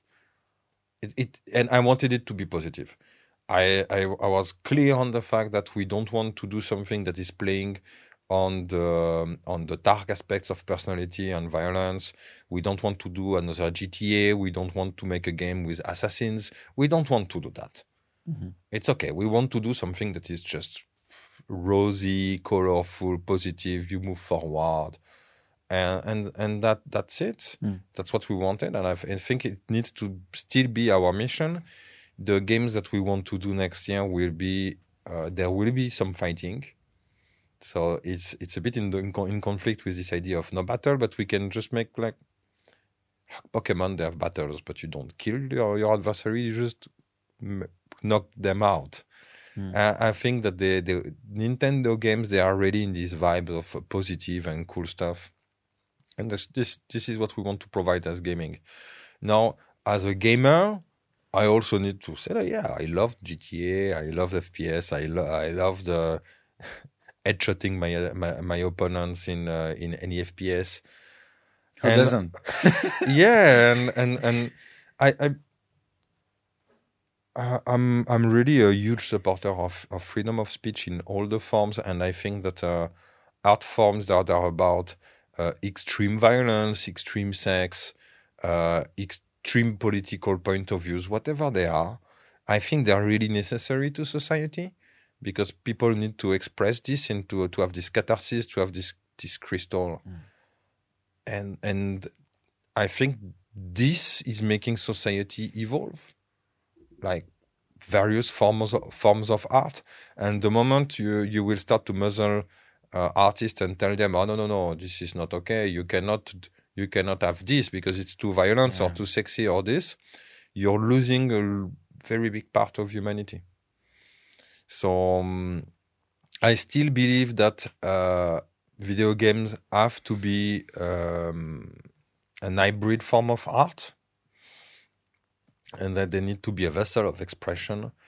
Uh, I actually believe that I, I want to contribute to having video games officially being recognized as the 10th form of art. Uh, it's not an easy ride, but uh, 100 years ago, when cinema got uh, got invented and started being famous, when they started saying we are the seventh art, people were like, "Well, no, uh, art it's about uh, painting, sculpture, writing, music, uh, scenic uh, scenic Yes. arts." And maybe I'm forgetting one. Ah, yes, architecture and sculpture. These are the classic uh, antique form of art, and pff, cinema it's not an art. Then now it's obvious the cinema is an art. The eighth art is media, blogging, uh, magazines, TV, and the ninth so you don't have an official body that is saying you're the eighth and the uh, ninth, but it's mm. like commonly uh, accepted. Ninth is comic books and every every every uh, visual art, so comic books, manga, and the tenth video game is really still a conversation. But I, I believe that one of the things that I want to contribute to in my life is that I wanted to be recognized as the tenth form of art. That's actually an hybrid of visual arts, storytelling, music uh, emotions, interaction. It's it can be so rich and so deep. And I believe that we are just scratching the surface of whatever you can express mm. through video games. So that it's really, really, especially mobile games. Eh, they are most of them are extremely shallow, and you don't have stories, and it's really to the point. I want you to spend your money, and I mm. think in the next ten years you're going to see a huge boom in um, in hyper qualitative uh, uh, mo- mobile games. In my personal view, games should be an art because they create worlds. Mm-hmm. You basically have this personality that you are not in your real life, but you can be in this game. The problem is when people overlive it and they just go to extremes like spending 36 hours in World of Warcraft or and dying out of like lack of sleep and so on and so on. Uh, but you you can go there and be this really reliable person that helps others and tank for them or heal for them or is this good um, shooter or bomb protector or whatever. So um, next question comes from Mitko and it's what does the future of mobile gaming looks like according to you? So you, you started with mm-hmm, mm-hmm. improvement mm-hmm. of games that are basically cash there, first. There, there's a, there, there's a, yeah, I think we are just at the beginning of mobile games because there's uh, several aspects to it. Um, I think one so m- mobile game is the type of, mo- of of gaming that has the highest growth. Is like it, it's it's it's insane. Uh, let, let me give some some insights on this. Mm. Um, if you go back to the history of video game, the first video game, archaeologists are dating the first video, video game to 1971. Uh, there are traces of this. Uh, I don't even know what game it was. Uh, in 1975, this is the moment the video game industry as a whole is going over $1 billion worldwide. That's 75. 10 years after, 85. So times of Commodore, Amstrad, Atari, and uh, and uh, maybe the first Nintendo. Uh, I think the market was already something like 20 billion dollar. So it was really starting to grow. End of the 90s, the market was something like 40, 50 billion dollar. So that was the time of uh, uh, Super Nintendo, uh, Mega Drive, then PlayStation, then Nintendo 64, and all other consoles and all. And you had the PC games also that were also growing very fast. So the market was like 50 billion. So we grow from 75, 1 billion, 50 billion kind of end of the 90s. End of the 2000, 2008, 2008, the, there, there was some noise because the video game industry uh, were, became bigger than the movie industry it was like 70, 75 billion dollar. And people were like, whoa, we didn't see it happening.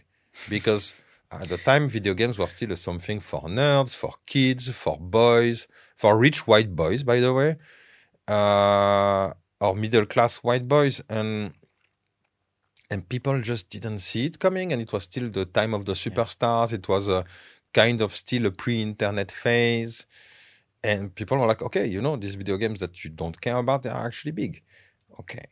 Uh, and 10 years forward, 2017, the video game industry uh, goes for the first time over 100 billion. So, like the, mm. the movie industry is far behind now. 2017 is 100 billion. That's huge. Uh, and it's you. It's really the because video games now. Be, before you had to be um, middle class rich white boy to have your parents buy you a PlayStation that was several hundred euros and every game was 60 euro, la la la. Um, or a PC that was very expensive in the 90s or in the 2000s. Now everybody, everybody has a smartphone. I mean, un- unless you're not, you're an hermit, the the smartphones they are super cheap. They are given to you by the telecom companies. Do you pay them in 24, 48 months? I don't know, 72. But everybody has a smartphone, really, and everybody has internet, and you have games for free with your phone, with the Play Store, with uh, Apple Store, whatever, you get a lot of games for free. So you can have a lot of entertainment. And now it's not just the rich white kids that are that are playing. Everybody's playing. Women are playing. People my generation are. Uh, I am playing. People that are 20, 30, they are playing.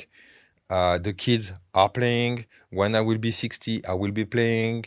So you, you have a generation thing that now you you really can scale games because everybody has a phone and everybody can play. Women are playing, men are playing, kids are playing, and in 2021, it's estimated that it's likely that the the the market will grow between will be between 200 and 230 billion.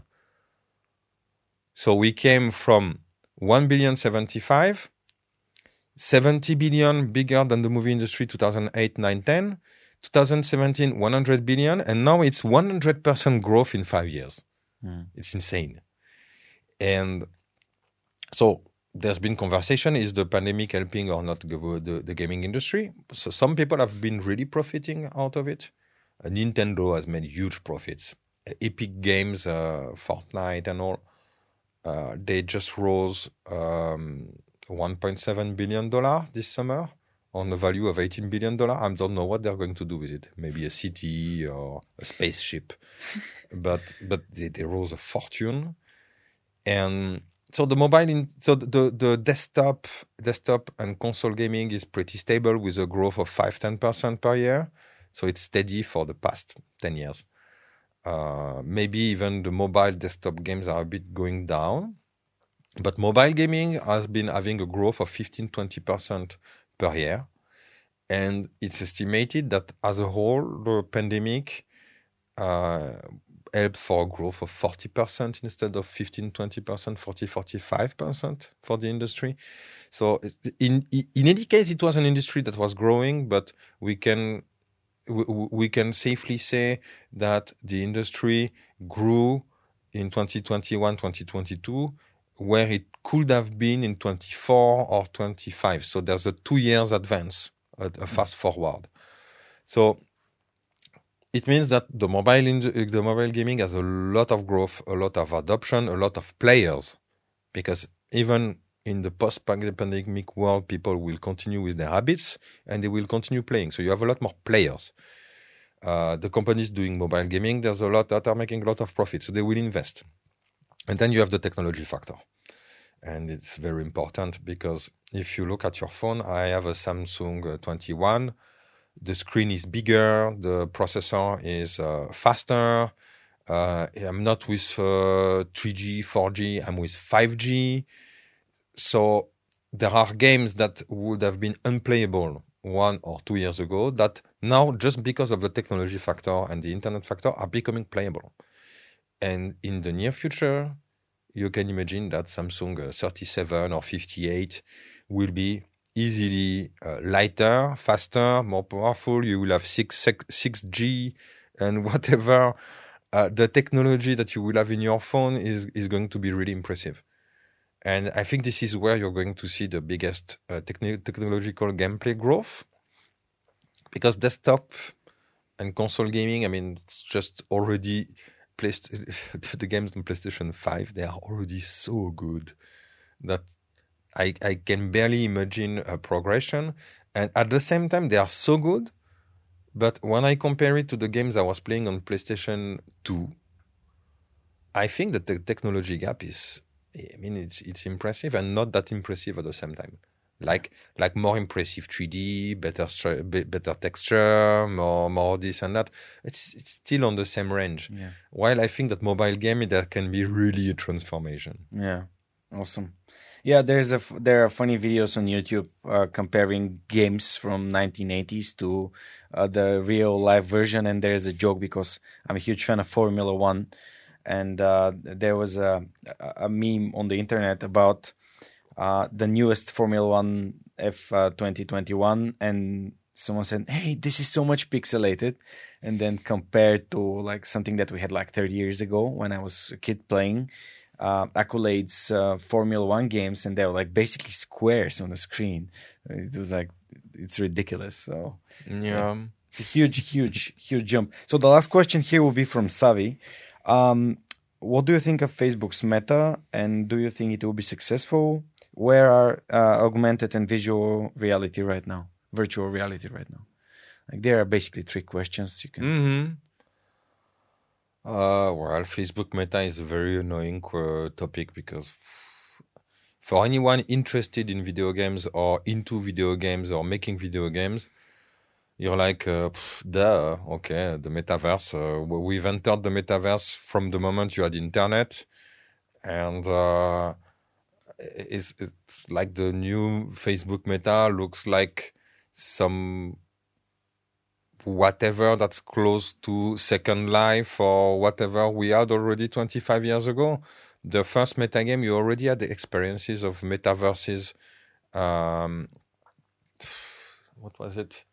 1998. There was a French experiment for called um, uh, L'autre monde, uh, the other world, or something like that. It was just an experiment, but that was already recreating the streets of Paris.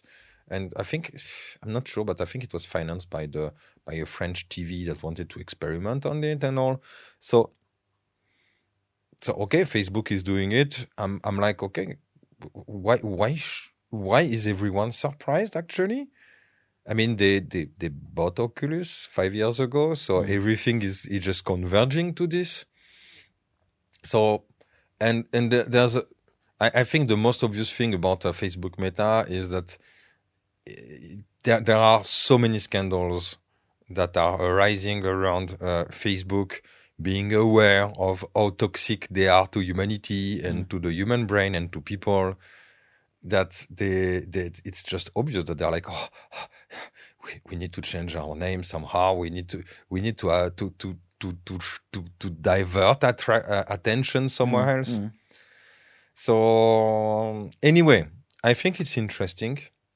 Um i i, I so I, I need just to put my to put some distance because I, I am already uh, I, I, w- I would say it's obvious that I'm part of the metaverse because we are making games, we are on social media, where it's already there. So I'm not impressed. I think it's just logical. But if uh, if I position myself as most of the people, I understand why they are so impressed because I mean it's Facebook that is invested fortunes in having a lot of PR and everybody talking about it. So there's like people talking about it. I'm like, yeah, well, whatever, of course. but for them, it's new because it's not their uh, it's not their thing. So I, I think it's going to be interesting. Already, I think it was two years ago, uh, Facebook made a move uh, forcing the users of Oculus to create a, a Facebook account to log in, or they could not use their Oculus. So it was a mini scandal in the community, but whatever, they pushed for it. And uh, I don't know, I, think it was just obvious that it's been their plan from the beginning to connect Oculus with Facebook. I think it's going to be interesting about uh, virtual reality and augmented reality. Uh, I personally uh, don't like virtual reality, especially for video games. I think it's too much. Uh, I mean, I tried several games. It was very impressive, but I don't want to immerse myself in a world where I will be so disconnected and to be so much into another world. I want to remain connected. So I like the very casual experience to be sitting on my sofa or to be sitting on the toilet and to play a game three minutes and a half or five minutes or one hour if I feel like, because the moment is there. But I, I like this and I like to be connected to everything around me. Um, I also played Resident Evil 7 uh, virtual reality. And that was, that was fucking scary. that, that that was really, really, really too intense. And after uh, after one hour playing, I was like, okay, that's great, that's fantastic, but why would I would I why would I impose myself such a brutal and scary experience that is just too much? Maybe I don't want that. Um, so I, I still think that virtual reality, maybe in 10 years, is going to be something really interesting and amazing. But right now, it's, in my opinion, it's a very hardcore experience.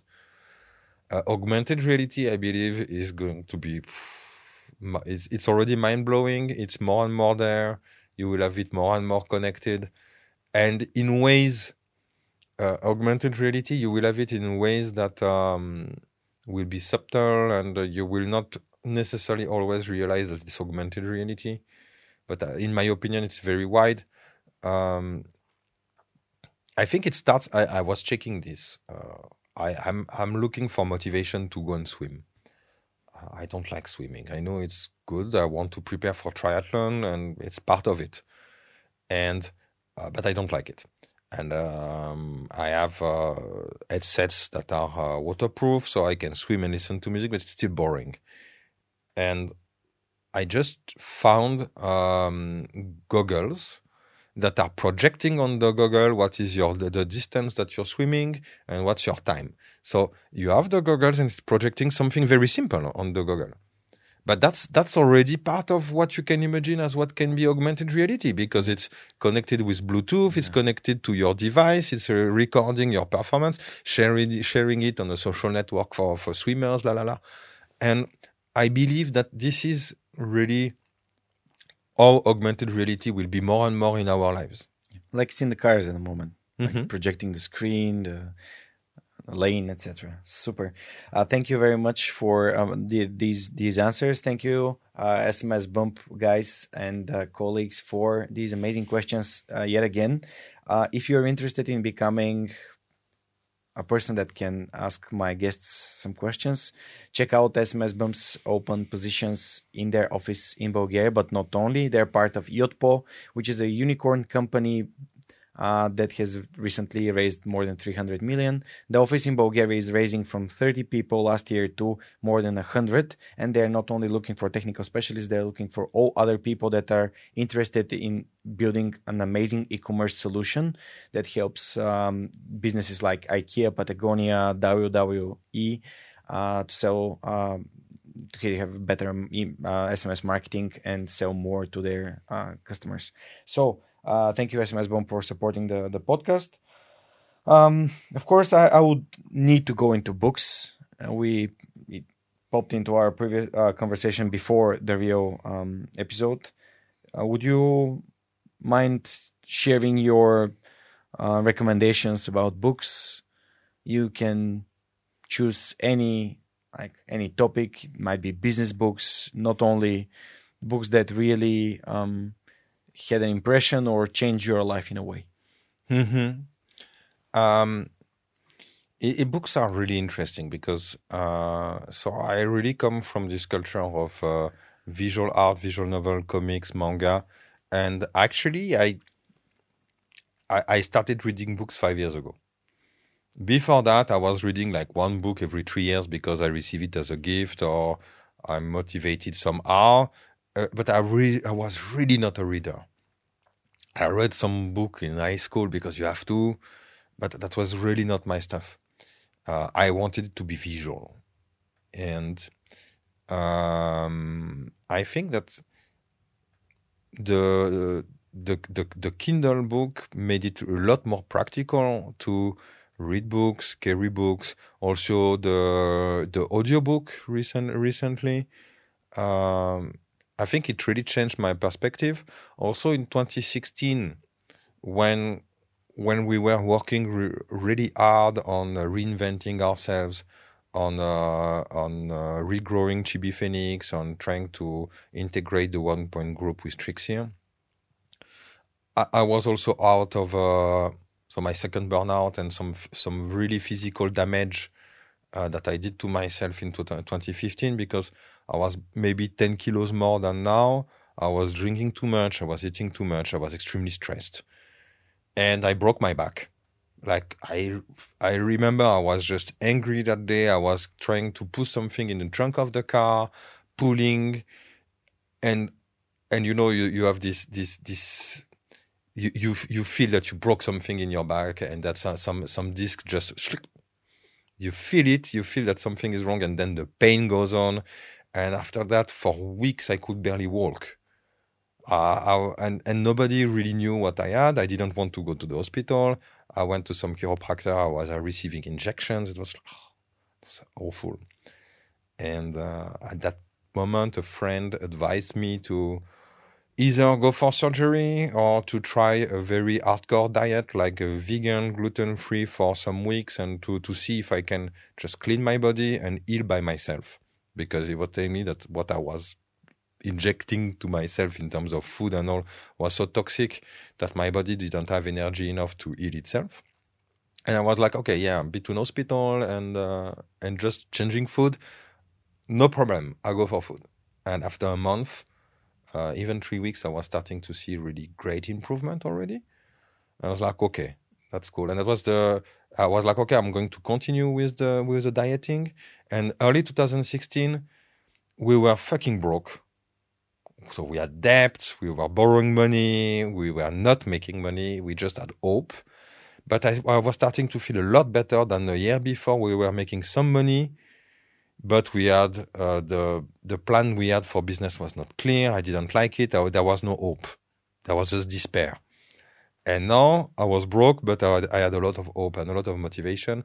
And I thought, okay, we have this plan A and plan B, Chibi Phoenix, Trixier. I'm I believe that there's at least one that is going to work because they are good plans. And uh, I thought if we have to, if we get the second chance of rebuilding business after all the shit we've done, this time we will do it right. This time we will do it right. And uh, that was also a moment of a deep, uh, of, of deep ownership of my mistakes because because I had spent several years just blaming everyone else for my mistakes, saying, okay, uh, the business is bad, but it's because of the market, it's because of my partners, it's because of my uh, colleagues, because of my employees, everyone's stupid, this and that, la la la la.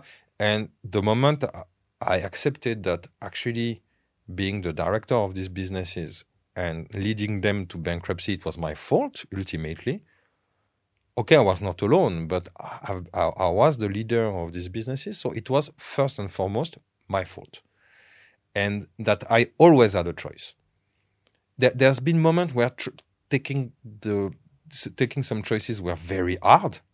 I'm, I'm specifically thinking about the second round of investment uh, in our poker business, 2014. The first round of investment, the money disappeared super fast so we had to, we didn't have time to find new investors with a better value. So we made another round with the original investors. So there was a lot of dilution. We lost a lot of shares, and uh, I proposed them a, a, a, business plan that they didn't like. They said, "Oh, it's too conservative. Uh, we can make a business that will just be, you know, an SMB that will make 30, 40k a month. That's not interesting. We want to go big or go broke." Which was not my mentality. My son was just born at that time and I have another partner that uh, that proposed a business plan that I hated. And all the investors were like, "Oh, this is amazing! We love that." I was like, "Oh no," but okay, uh, I just I just went with the flow, saying, "Okay, in the end, it's not my money. Uh, I'm going to get another year of experience. Uh, if it's their decision, I proposed them another plan. They didn't like it and I regretted it because oh, yes, with with a, a, a, newly born son and all, it, it was a very hard choice to say no to this plan. Mm. It was very hard, but I still had the choice. And taking the choice of taking this plan that I didn't believe in actually just poisoned my life in 2015, and I uh, I really hated it. So that 2015 was really hard because of this choice, but I still took the choice, and I still could have refused. So I took ownership of, of all of this, and I thought, okay, if we get this second chance, I have to level up myself as an entrepreneur, as a person, as a human being.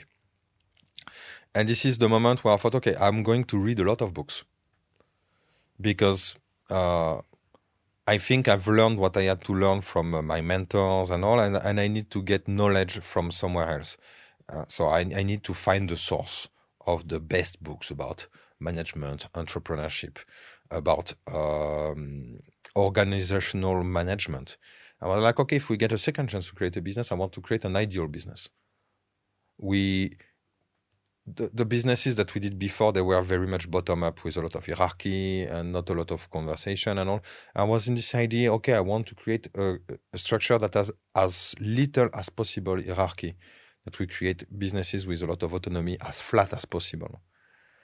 And so i read books about that. Uh, the the connected company at the time 2016 uh, by gray i think i don't remember exactly his name but yeah it's it's great. Gray I'll- I'll- Daniel Gray or something. I'll find it and I'll post it in the info Yeah. uh, Yeah. on on the website. The connected company was very inspiring. There's pre- there's pretty illustrations in it, and it's really interesting. But I think that one of the most one of the key books that I will recommend to people that want to start entrepreneurship, are interested in entrepreneurship, is a book by uh, Scott Adams uh, called uh, "How to Fail at Almost Everything and Still Win Big." And that, that's that's this book is super super cool. Um, Scott Adams is uh, is a comic book artist. We're very famous for creating Dilbert. And he's also an entrepreneur, a startup entrepreneur, restaurant entrepreneur. He's creating a lot of stuff. And now he has uh, these uh, political podcasts. Uh, he's 60 something, but he's really famous in the United States. And um, his book is about entrepreneurship, so about failing and still succeeding, and what are, what are the methodologies, and some kind of autobi- autobiography. Mhm. It's super funny. It's really hilarious. And it's really about all the concepts about uh, experimentation, healthy lifestyle. How do you get your energy? Uh, what's the importance of dieting? What is the importance of uh, sport? Uh, of the people that you meet, and all. It's it's really a mixture. And this book is is often uh, quoted by guys like Tim Ferriss, uh, by a lot of people that are in uh, in this general uh, entrepreneurship, self improvement, energy vibe. So it, it it really had a huge impact on me. That was really the the starter, the starting point. Of course, the books of Tim Ferriss are really interesting. Uh, not all of them, in my opinion, because I think I've read most of them. So I've been uh, recently really unimpressed by Tribes of Mentor. Mm. That is like, in my opinion, a bit too close to Tools of Titan. So I felt cheated. but um, that's that was interesting about strategy and entre- entrepreneurship. Again, I got really deeply influenced by uh, Good to Great by Jim Collins Yeah. uh, which is a fantastic classic. Uh, I've read it. I have it in audiobook. I listen to it regularly. Uh, all the books of Jim Collins are amazing. So this, the old ones, the recent ones, super super interesting. Like uh, great by um, great by choice. Mm. How the Mighty Fall, Uh, super nice. All right. I'm just writing them down. So Uh, of course, one of the classics is Seven Habits, uh, Stephen Covey. I mean, ev- ev- everybody will talk about that, and it's uh, it's a really really good classic. I just finished. Uh, so his son wrote a book called uh, The Speed of Trust. Mm. Speed of Trust is really interesting. It's a, it's a, um, it's an increment. It's an increment on Seven Habits, and the eighth habit is also uh, very good. one. how to find your voice and Yeah. empower others to find theirs. Yeah. You don't know this story, but um, I, I, share it quite a lot here on the podcast because the habit number four, always think win win, is what the podcast is based on. hmm I went on a holiday and there, was this book that um, was gifted by my fiance Neda, uh, French speaking and lovely person that supports me. And she said this this book will change your life. And I started reading it. And while thinking how to create and build the podcast, I had no entrepreneurship experience whatsoever. and I saw this principle and thought, how can I build my podcast to fulfill this, to be win-win for everyone? And it, as it as it seems, it works out quite well. I, I call this book the the um, what's it called?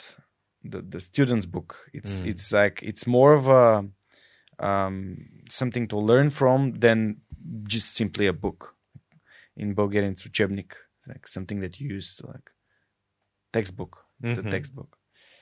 All right. Um, thanks. A great list of uh, recommendations. We we always ask for for great books, and um, something that really came into my like perception while while we were sharing.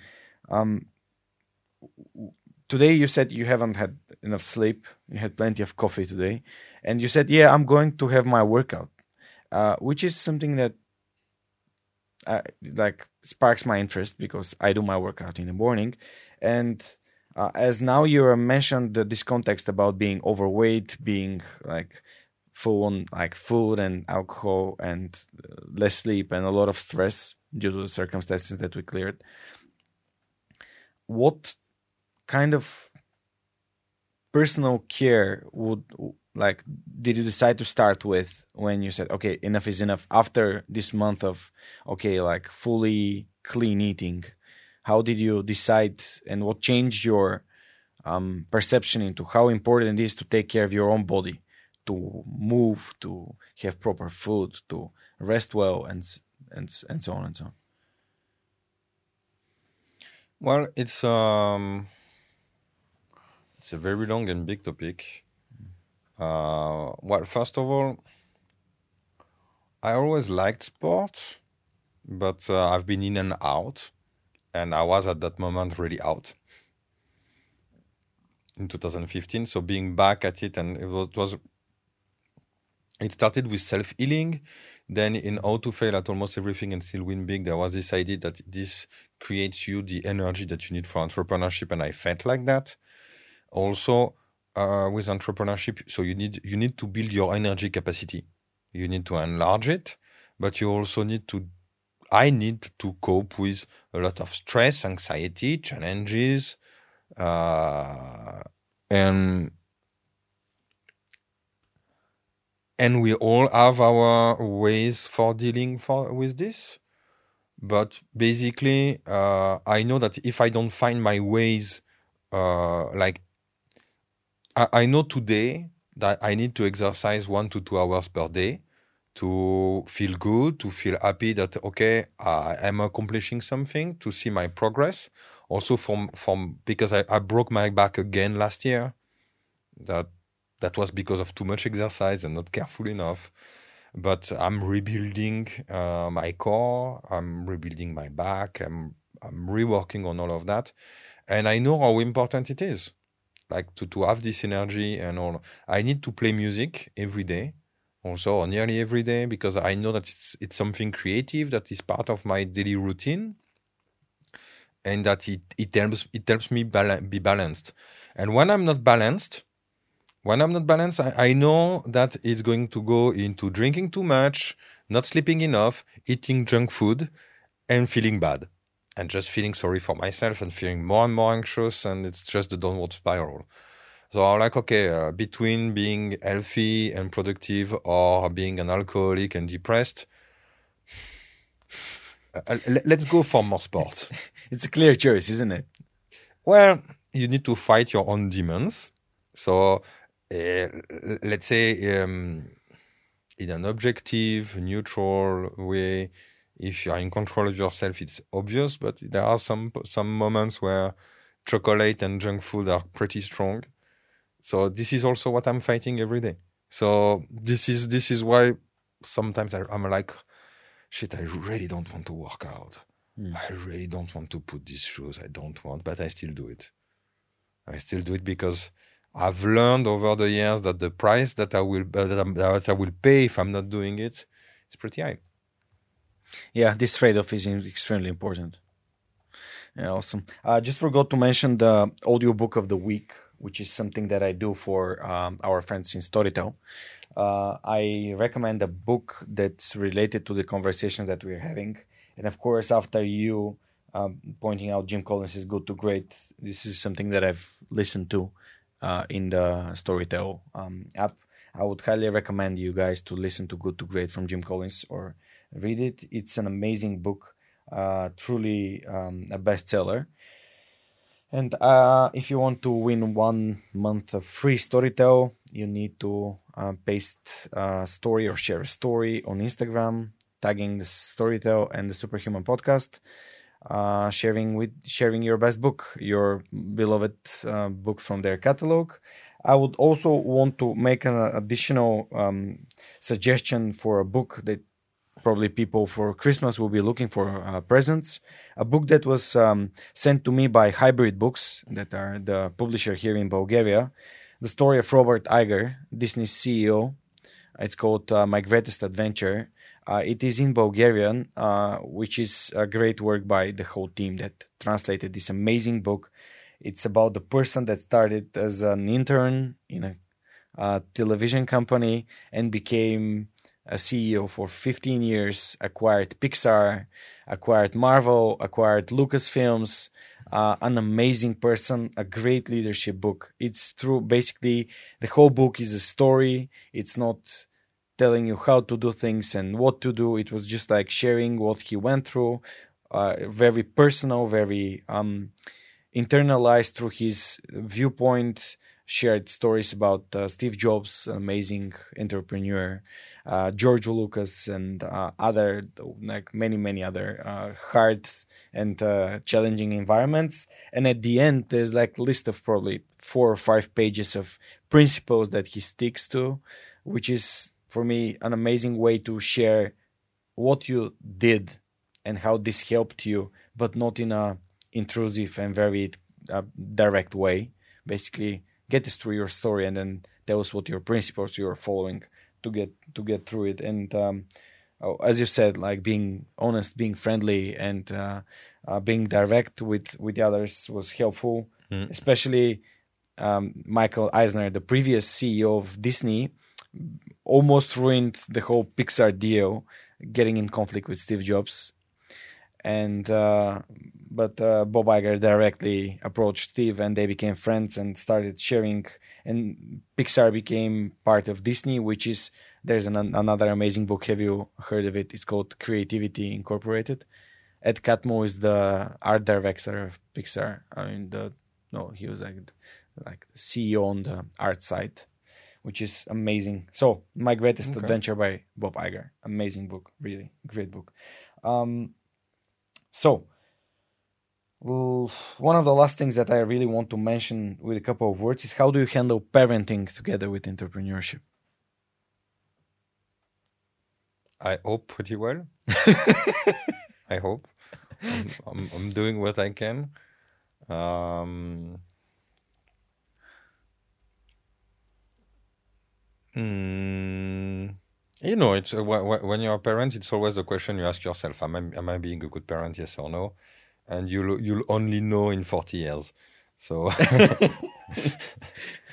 uh, like Freud, Freud, Sigmund Freud was uh, was saying, the only two things you're sure about failing in life is president president of the republic and being a parent. So, um, yeah, um, so I'm doing my best.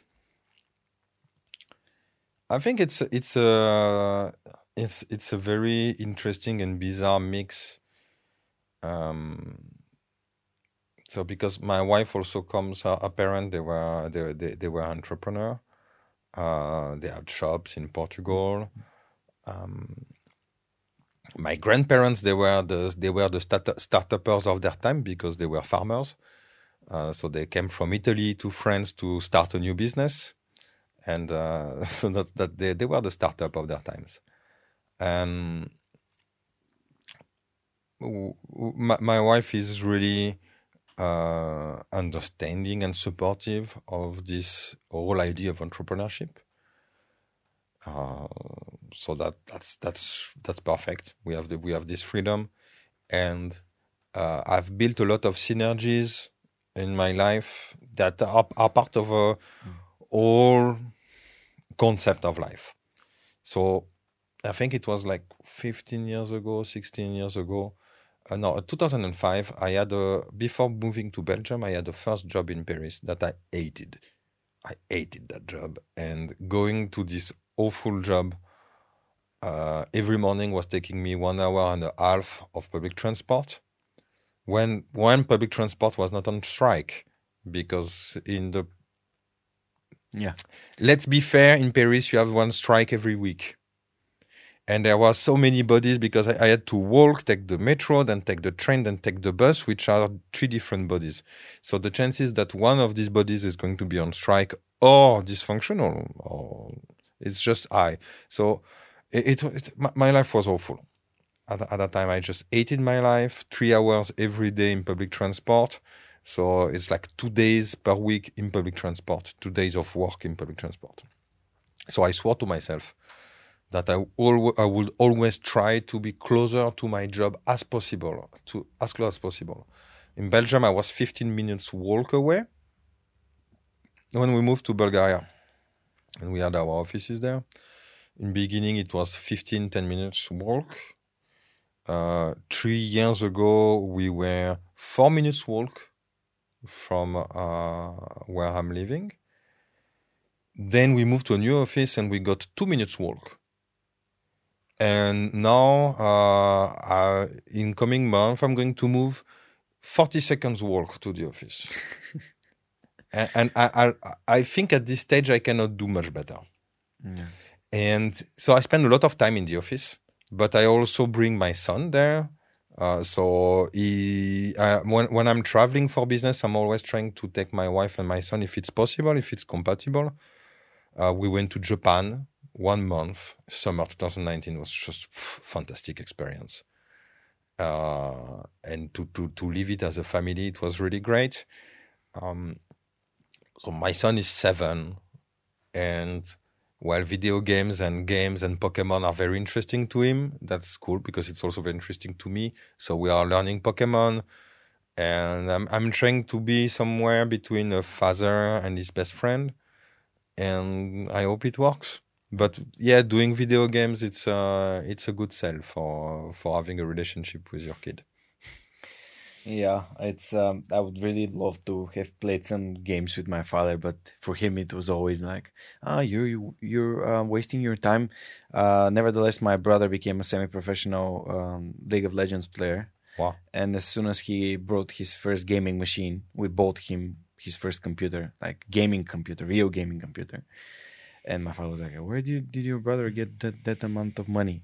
Like from video games, he never opened his mouth about video games anymore because at that time I was working, but my brother was 11th grade in high school, so he was he was very well known like a jungler in uh, League of Legends. So um, cool. yeah, it was it was cool when he was working out and getting good grades, and he's not like uh, as as you described us gamers back in the days, like geeky, nerdy guys uh, sticking together, and not very like social, but uh, focused on, on on other things. And I really wanted to mention that people don't know this, but I'm a huge uh, anime watcher, and I've been following.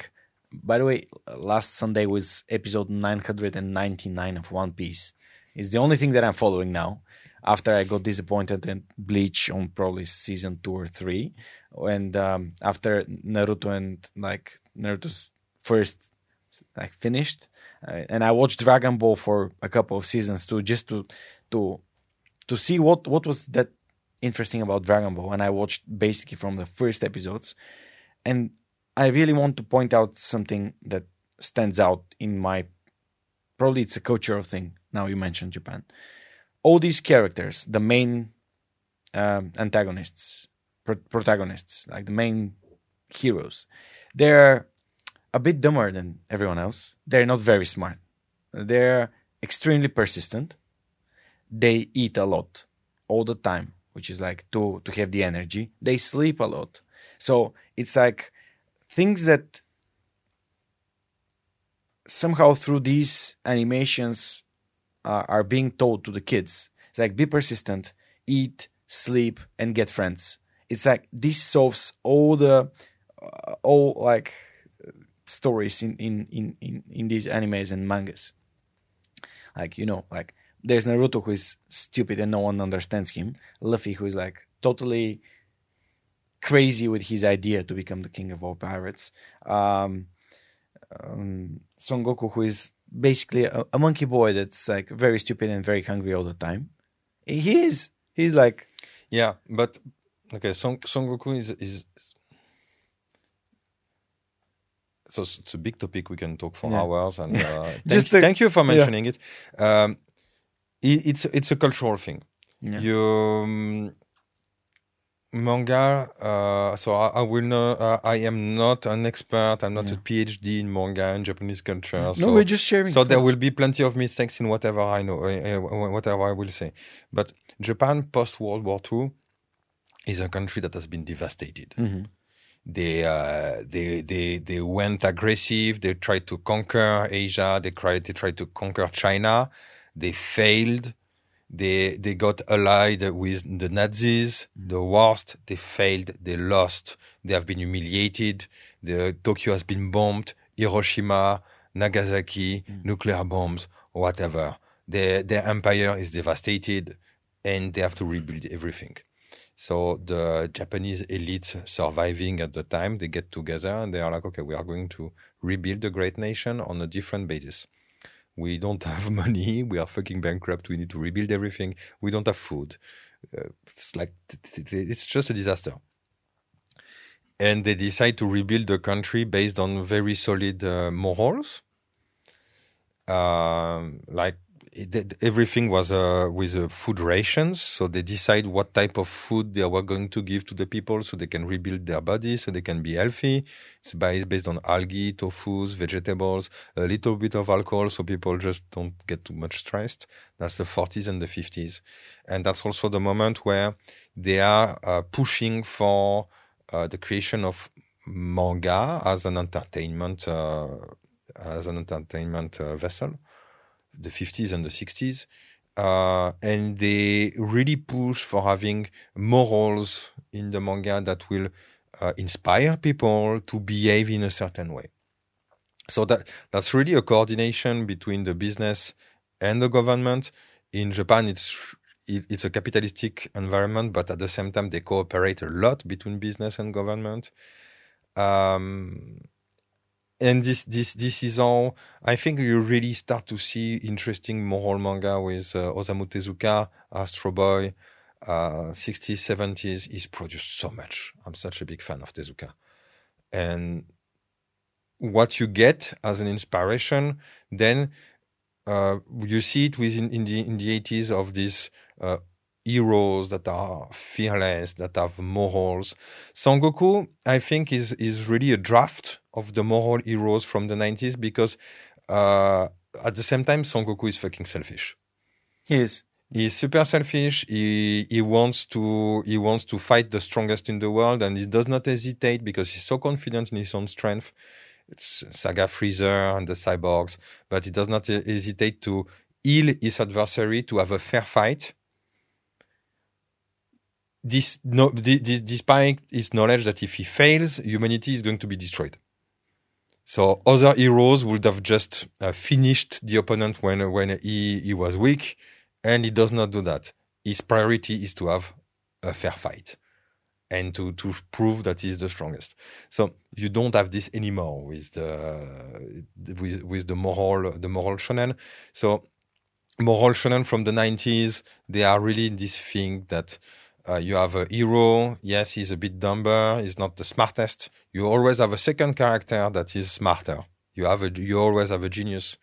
Uh, you you have smarter people like Nico Robin in One Piece or Mm. uh, Neji uh, in uh, in Naruto. This kind this kind of uh, archetypes.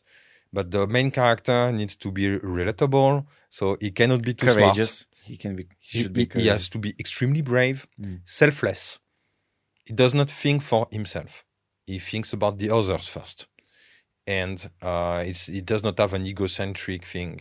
It, it's really uh, a hero that is selfless, that is relatable, that is not born with some specific. Uh, either uh, he's not smarter, he's not tougher. He's just average. he's just average. So Mm. in Bleach, it's a bit different. It's Yeah. not born average, but Yeah. but you are, you have this a lot uh, and so you you really have this morality that is quite inspiring in the end. Uh, there's there's a lot of also the the general uh, Asian philosophies, some kind of Shintoism, Buddhism, mm. Confucianism. That it's it's really interesting, and it's part of the things that make me love a lot the Japanese manga because they are way deeper. I think in the Yes. in the psyche and the human relationship, and there's more emotions, more complex than American comics that absolutely. that end up being super shallow. yes, It- absolutely. It's, it's- I mean, it's, um, I mean, not everything is bad, but they are, they are very shallow and they don't get into emotions. They don't get into uh, personal dilemmas. Yeah. They, they, they, they always stays in the action and stuff. Have, have you uh, just just to illustrate what you're saying? Have you watched or seen any like comic book or movie about Spider-Man training or um, like w- trying to become better and better and better? It's like uh, battle after battle after battle after like some love drama to just to to spice it up. But uh, uh, all these, even like my girlfriend is like, why why why do you keep watching this? It, it you have been watching it for like 15 i started it when i was in university so for the last 15 years, probably, uh, yeah, about 15 years, I followed One Piece. I started like watching the first 200, 300 episodes, and now I'm following it every Sunday. Every Sunday when I wake up, I just open and watch it just to see what happened in an episode. Uh, which is for me, it's uh, I always try to look for now doing the podcast because podcast started like five and a half years ago. I'm looking okay, there are things that are comparable from the manga for the perseverance nakama which is the, like the family the friends the close circle of people that are helping me like your friends like alex and laurent and uh, the, the, the team that you're forming. It's always these things that are so relatable now to me. Like i'm doing my best i'll become better. Okay this battle will make me better for the next battle for the next battle for the next battle. There's always like this struggle of like i fail there's this circle that you go through someone helps you you become better and then it's the next bigger battle next bigger battle which is I mean, to, amazing for me right now, our um, I'm extremely grateful for a lot of things in my life. Uh, we we grew our business from three to 150 people out of our energy and motivation and a lot of luck. But I'm very grateful for a few things. First of all, I'm very grateful uh, to Bulgaria and Bulgarian in general because this is where it really happened. And I, I know the environment here has been really uh, fertile and it really pushed me. I do believe in energies and um, every time I was down or, or every time I am down and I need some energy, I know that I, I find a lot of uh, solace and uh, and help into just watching the mountain, watching Vitosha, which is beautiful mountain, and I, and, and I'm like, okay, you know, you have your problems. Someone someone said, said some shit on the internet or whatever, and it's important for you now. But actually, you are just in front of this mountain that is several hundred million years old, if not billion years old, and your existence is just a one. It's it's one leaf on this mountain, and it's it's nothing. So just chill, chill. Just just get the energy of this mountain that is there, standing still, that will survive anything will survive fire, earthquakes, anything. The mountain will be there unless there's a huge comet that smashes it. And even that, it's a mountain. so I find a lot of energy in this and the context I have in Bulgaria. I'm very grateful. I know that i'm I'm living the life I live because I'm here. So this is also why I want to contribute. And I so I'm of, of course grateful to my friends, my teams, my family, everybody that's that's part of the mix but I'm very grateful to the knowledge and the culture I got from anime and manga. Because yes, when the when there are awful moments that you need to go through as an entrepreneur, well, the energy, the inspiration I got from from the shonen characters, that yes, they come out of nowhere often, and they always find the energy to to uh, stand up they get smashed in the you know, they, they, they, you always have these scenes that are always cliche the hero gets smashed and smashed and smashed by the guy and is finding the energy somehow to power up and to awaken and just to to to, to go beyond.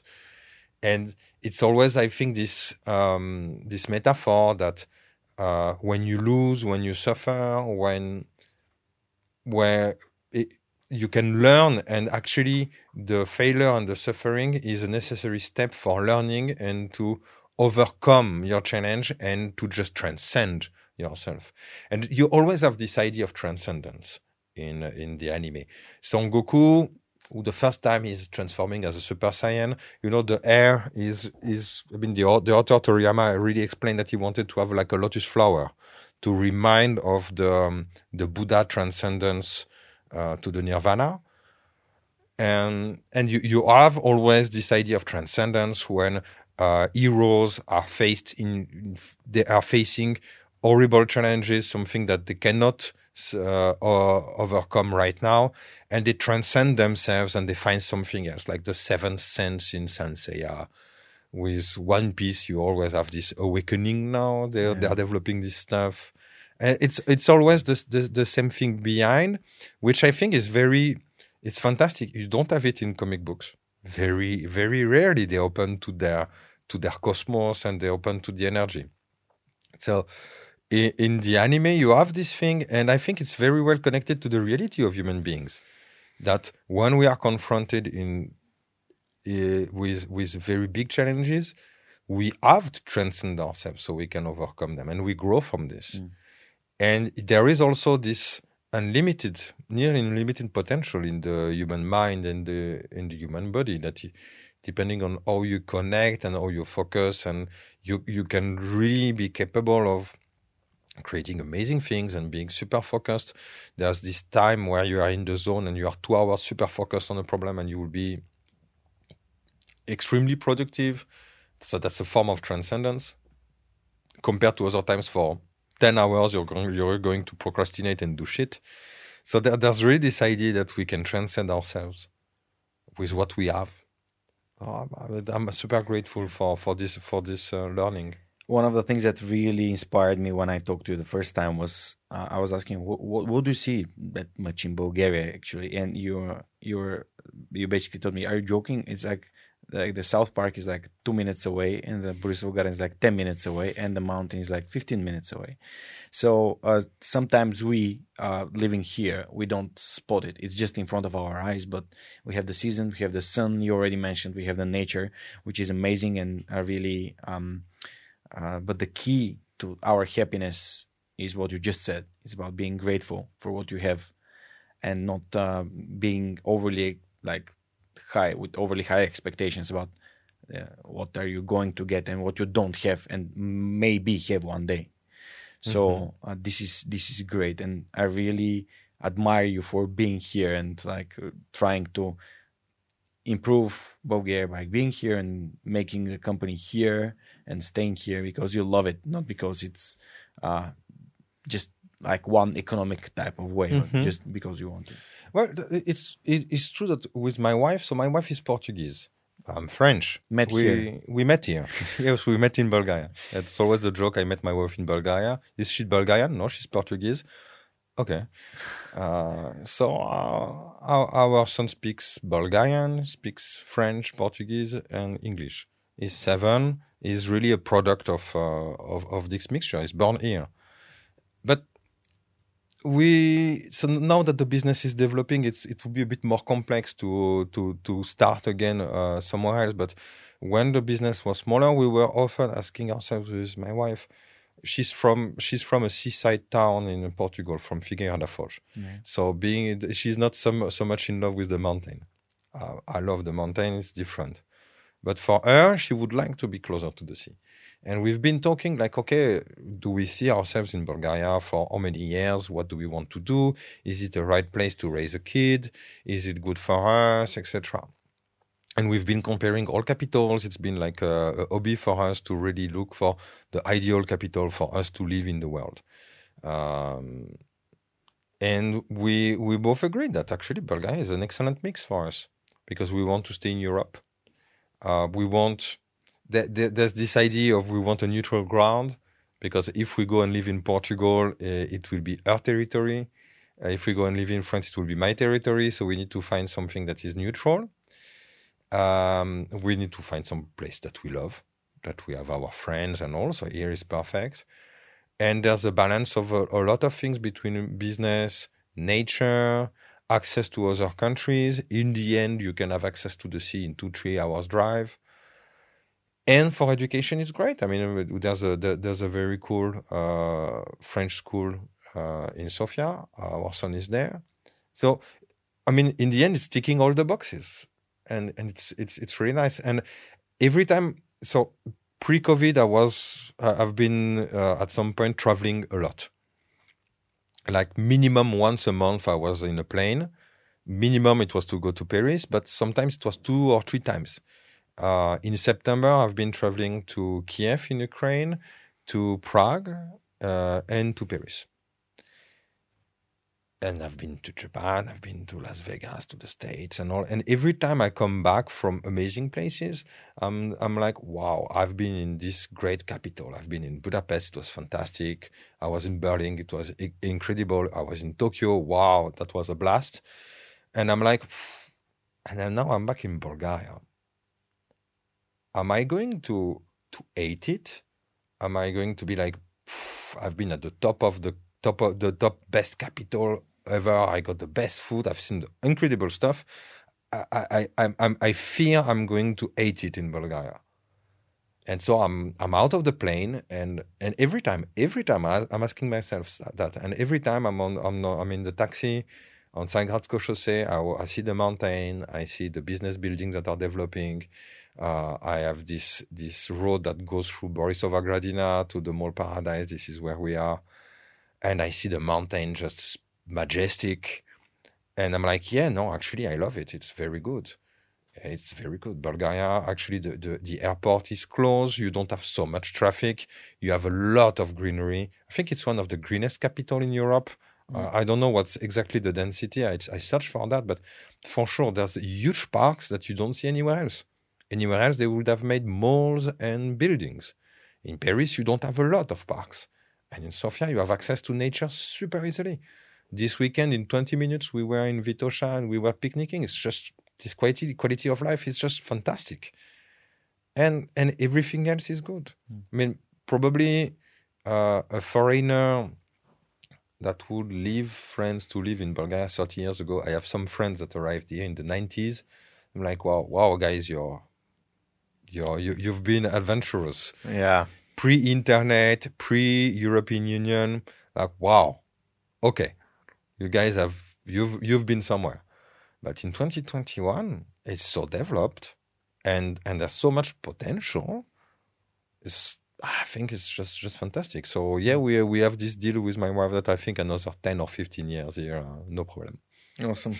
yeah, thanks. Uh, thanks for this. Um, there are things that I believe that Sofia would need to take care of. One is like pollution. Another thing is like to make it more greener means more greenery outside of the parks because now I know some people park on the sidewalks and stuff like this, but we are getting there. Hopefully, um, we'll be we'll we'll keep this steady improvement. Um, one thing that really was really important to me to ask you when when you said in 2010 that you knew that making money is easy. This is something that I battle a lot with, and I really want to take your input on how did you change your perspective about money into like the the the perception of making money is easy? And then how did the reality transformed it back to okay it's easy but you need to take care of like bringing value or? But i was wrong. I, was really wrong. I was naive. I was a fucking idiot. Uh, m- making money is extremely hard. It's very very hard. Every penny counts it's that that that that, was a fucking mistake. I, I, I was just so naive and uh, delusional and full of myself, and that that's that's what happened to a lot of entrepreneurs of people that are successful a bit too young. Uh, for example, I've known poker players that uh, made millions when they were 18. Yeah, you're 18 years old, you know nothing and you won two million dollar on a poker to- tournament. Yeah. Well, it's very hard to to stay sane, especially in uh, in in poker. You have the temptations of uh, drugs, prostitution, uh, escort girls, alcohol, and splashing in a five-star hotel and uh, first bus- business class travels and whatever, and really thinking that you're you're amazing. And some some of these guys they they were successful too young, and ten years after they're completely broke. They lost all their money in bullshit, in gambling, and they they are just alcoholic, broken people that don't know how to do anything with their lives. Um, I think, uh, and in in business, in internet business, in startups, you also have this that some people are just successful too early, and and they just they just lose it. So I think that being for us, failing early, early enough to be bankrupt at uh, 31, I think it was a blessing in disguise because it taught us a lot of humility and uh, reminded us that uh, um, life is hard, really hard. And when you're lucky, you need to identify your luck. Because with the emailing business, we had this arrogance to think that it, that we were successful because we were smart. So we were successful because we were lucky, that we had a good intuition, that we were not so stupid. But we didn't identify that we were on a very specific spot, that we were number one for this type of services on the French market. It was a niche of the niche, but we were number one for a while. And we could have sold the business, we could have developed it. Uh, we, we, we, we just went wrong with it. So now I, I have this metaphor. I like to think of entrepreneurship, you know, uh, uh, like surfing. Sometimes as a surfer, uh, you you will be waiting hours, if not days, for a good wave. You want to see the epic wave, the 25 meter wave, and ride it. You know, and and once you have the wave, when it's coming, well, fucking ride it, and ride it as long as you can. And entrepreneurship is this. Sometimes you you will be waiting for five six years for a wave to come, which was our case. We had a wave in the beginning that was the email business. We just screwed it and nearly drowned with it and reached the the bottom of the ocean. And after that, we found new waves. And uh, now I'm like, no, no, money is not easy at all. A lot of things can come uh, on the way. Uh, maybe tomorrow, uh, maybe tomorrow I have cancer. Maybe uh, people will die. Maybe it's betrayals. Something are coming their way, so I need to be prepared. Um, so now I'm not conservative exactly, but um, I want to say that now I accept that I'm really not that smart, and uh, that I'm very lucky, and that I have to surf this wave for as long as it's possible. Awesome. Amazing answer, and thank you very much for sharing it because failing early is a blessing. and it can be a blessing in, disguise. is basically an amazing quote that I uh, really hope that people will look into it because uh, a failure can be your biggest lesson, can be your like most important lesson in life. Uh, it was in mine, so uh, being naive and thinking that someone is going to help me uh, and not seeing through this uh, the entire game was something that left me jobless, homeless, etc., etc. Well, penniless. There's always this saying, you know, people always, when you tell your story and people are like, yeah, that's cool, that's easy and all. Uh, first of all, I, I, I, when you go through something, some really hard stuff, Mm. uh, 2014, 2015, I remember that the number of friends that I had, uh, there, there was less than my fingers. And you know, when you're down, when you're going down, you see the people that stop answering the phone, the people that are less interested with, you- with you, and you see them coming back when you're more successful, and you're like, yeah, I'm not, I'm not going to forget. I'm not going, going to say anything, but I will remember. And you, you always have these people that will say, what does not kill you makes you stronger, which is kind of cool, but is very shallow. And the reality is, what does not kill you makes you stronger, but very often it's going to kill you. And we don't, we, we always talk about success stories because it's fun, it's inspiring.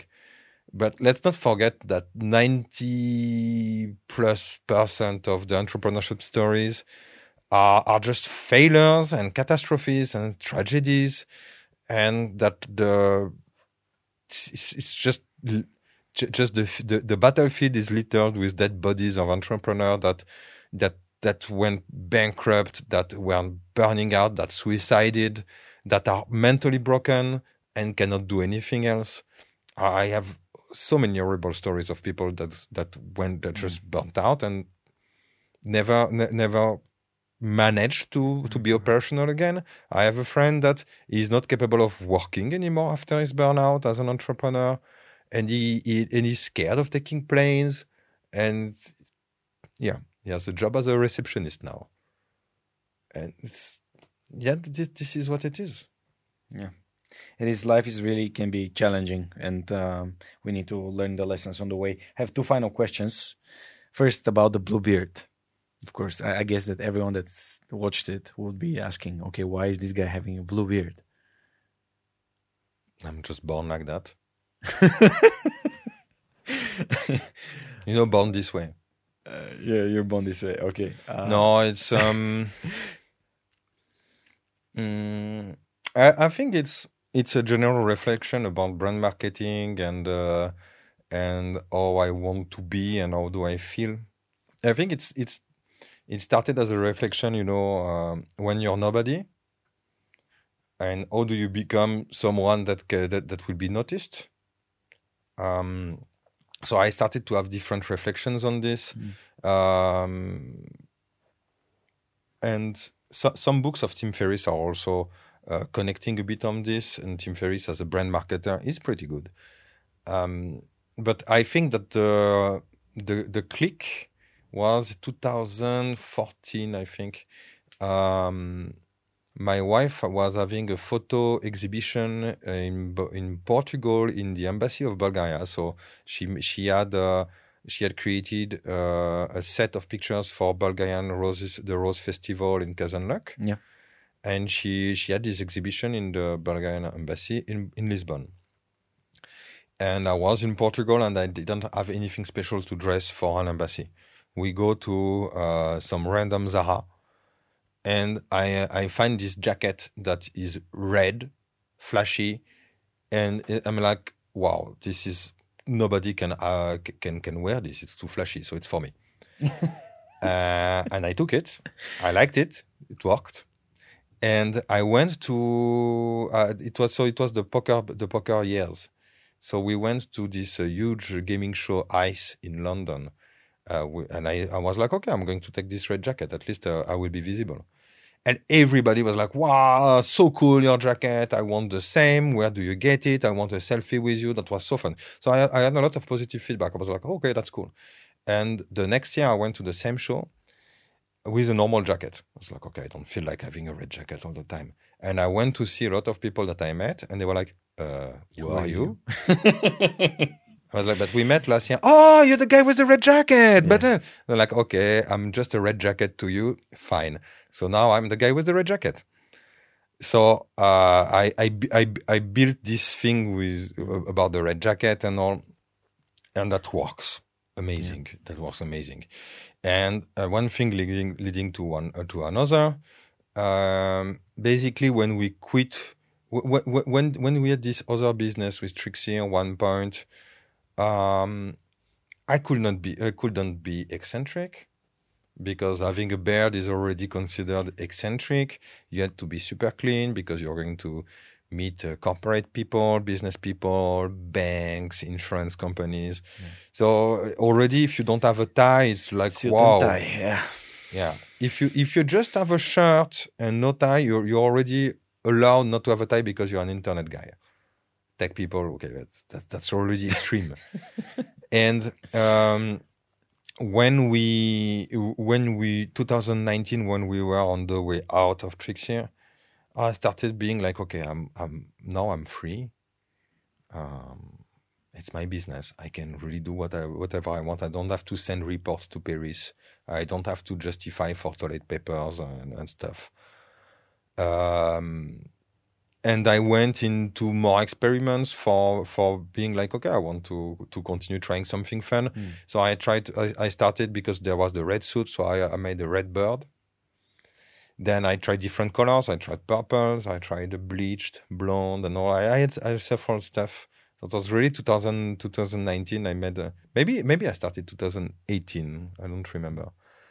And then I experimented, and so basically uh, bleached blonde. People are like, well, he's blonde, so it's cool, but it's not cool. They, they think it's natural. Uh, when you're red, they think you're Irish. They're like, okay, yes, it's a bit red, it's a bit flashy, but uh, you're Irish, right? No. Uh, purple is too dark, so it's not very visible.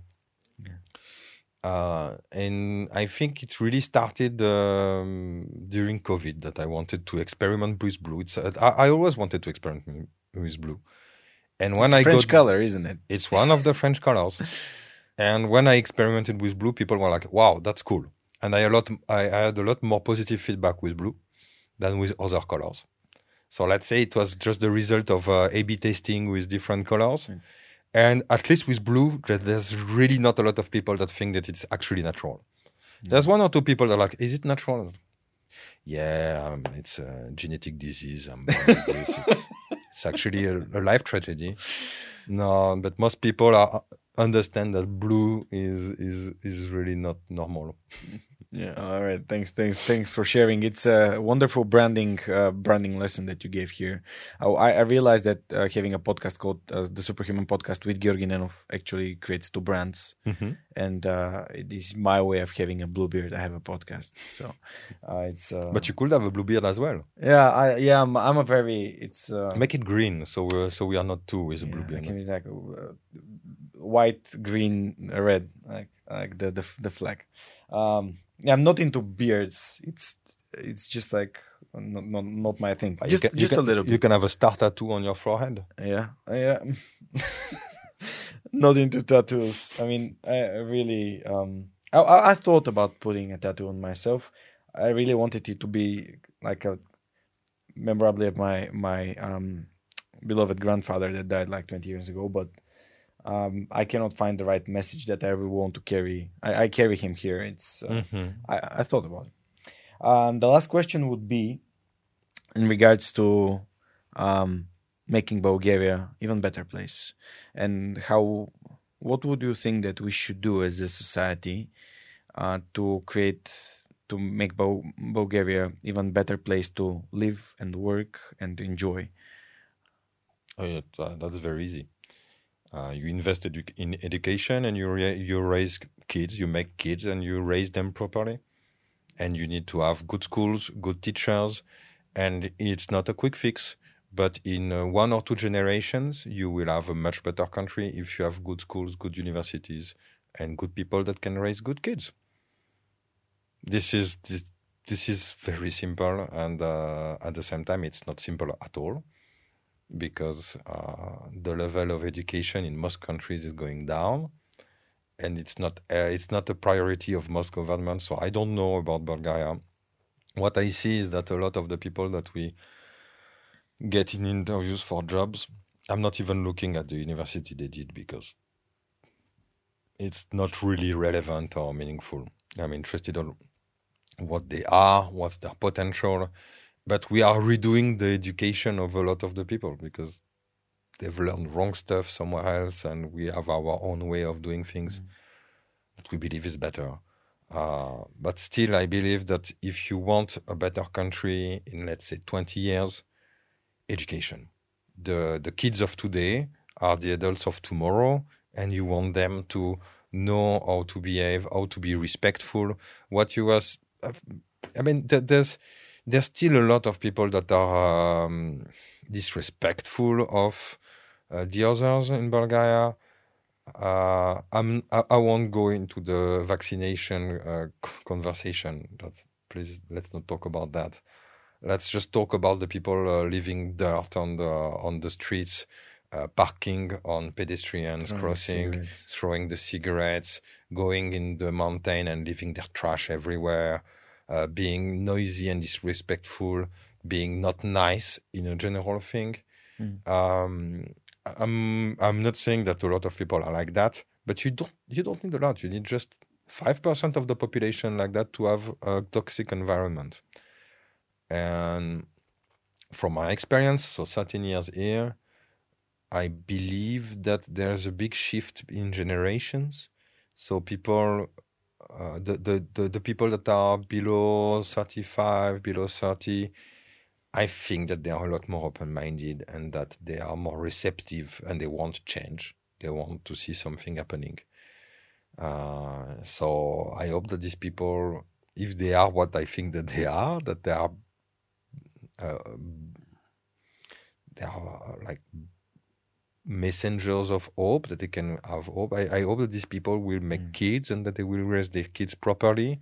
And I hope that these kids will have good education in school and that the school are going to teach them some good stuff and that they can progress and they can stay because they also have to stay and they also have to have enough opportunities because every time a country has someone that is smart with potential that is leaving to another country because Germany, France, United States, Japan is more attractive, it's a tragedy.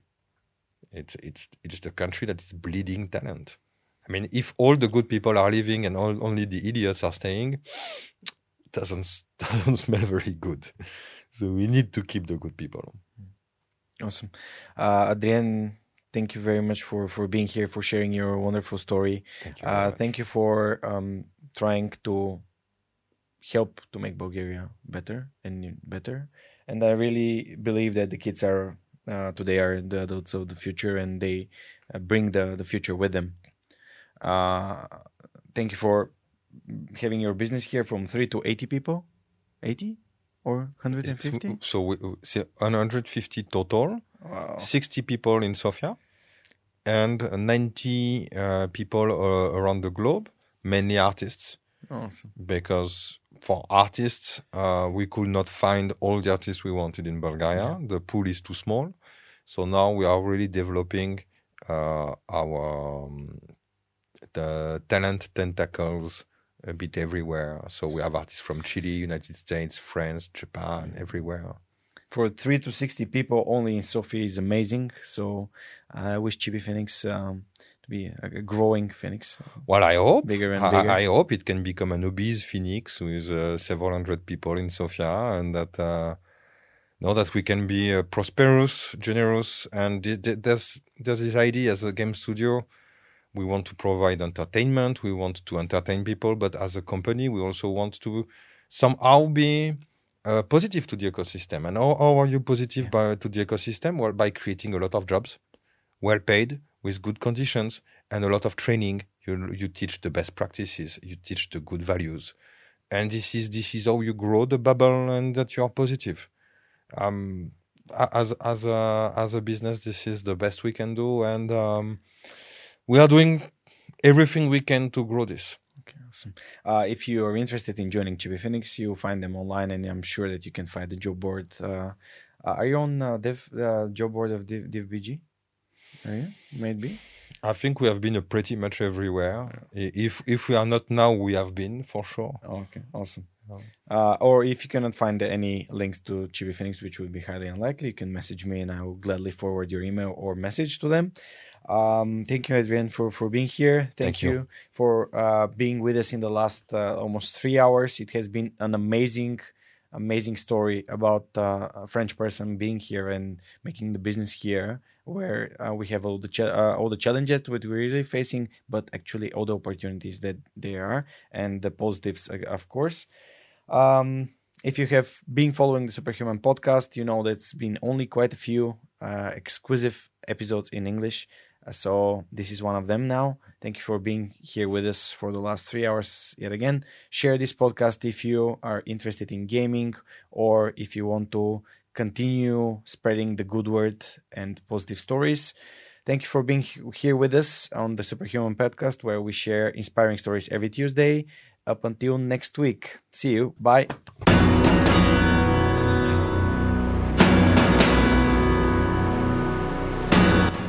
Свръхчовекът достига до вас благодарение на подкрепата и усилената работа на хората от екипа. Това са Анна Мария Ангелова, Анелия Пейчева, Марин Митев, Моника Ангелова, Слав Радоев, Симеон Миронов, Светелина Тотева, Ясен Георгиев, Яница Цонева и Теодора Николова. Този епизод достигна до вас благодарение на подкрепата на патроните на подкаста.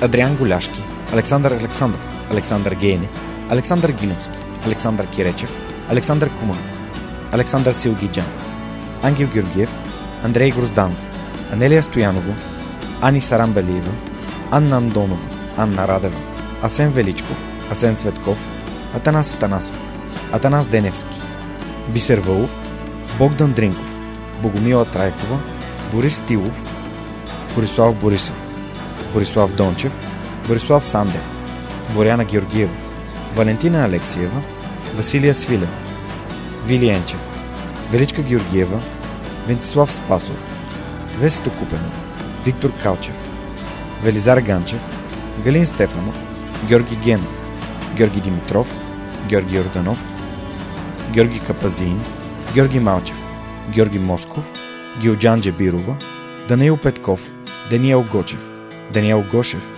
Денислав Здравков, Деница Димитрова, Джанер Кафеджи, Джейн Димитрова, Диана Мечкова, Диана Рангелова, Димитър Дечев, Димитър Димитров, Димитър Колев, Димитър Куртев, Димитър Парушев, Добри Кусов, Евгения Гъркова, Евелина Костадинова, Ели Спасова, Емил Иванов, Емилия Цветкова, Емилиян Николов, Емин Мола Ахмет, Енчо Бор, Живко Джамяров, Живко Тодоров, Захари Захариев, Ивайло Кенов, Ивайло Методиев, Ивайло Христов, Ивайло Янков, Иван Банков, Иван Белчев, Иван Игнатов, Иван Кузманов, Ивелин Стефанов, Игнат Ганев, Илиян Иванов, Илко Шивачев, Ина Тодорова, Йордан Василев, Йордан Димитров, Ирена Иванова, Камелия Танасова, Камен Стойков, Катерина Апостолова, Катрин Стоилова, Кирил Юнаков,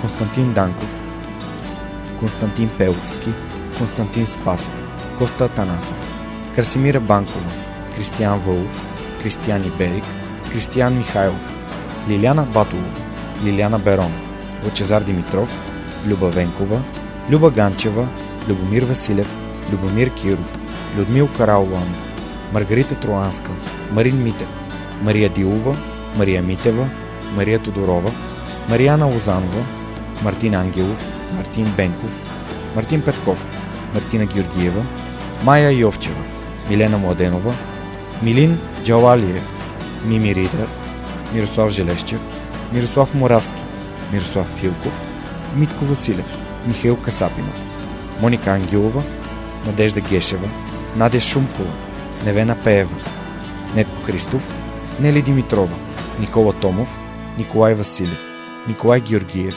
Николай Маринов, Николай Янев, Нида Проданова Йоцева, Октай Чубан, Павел Начев, Павлина Андонова Иванова,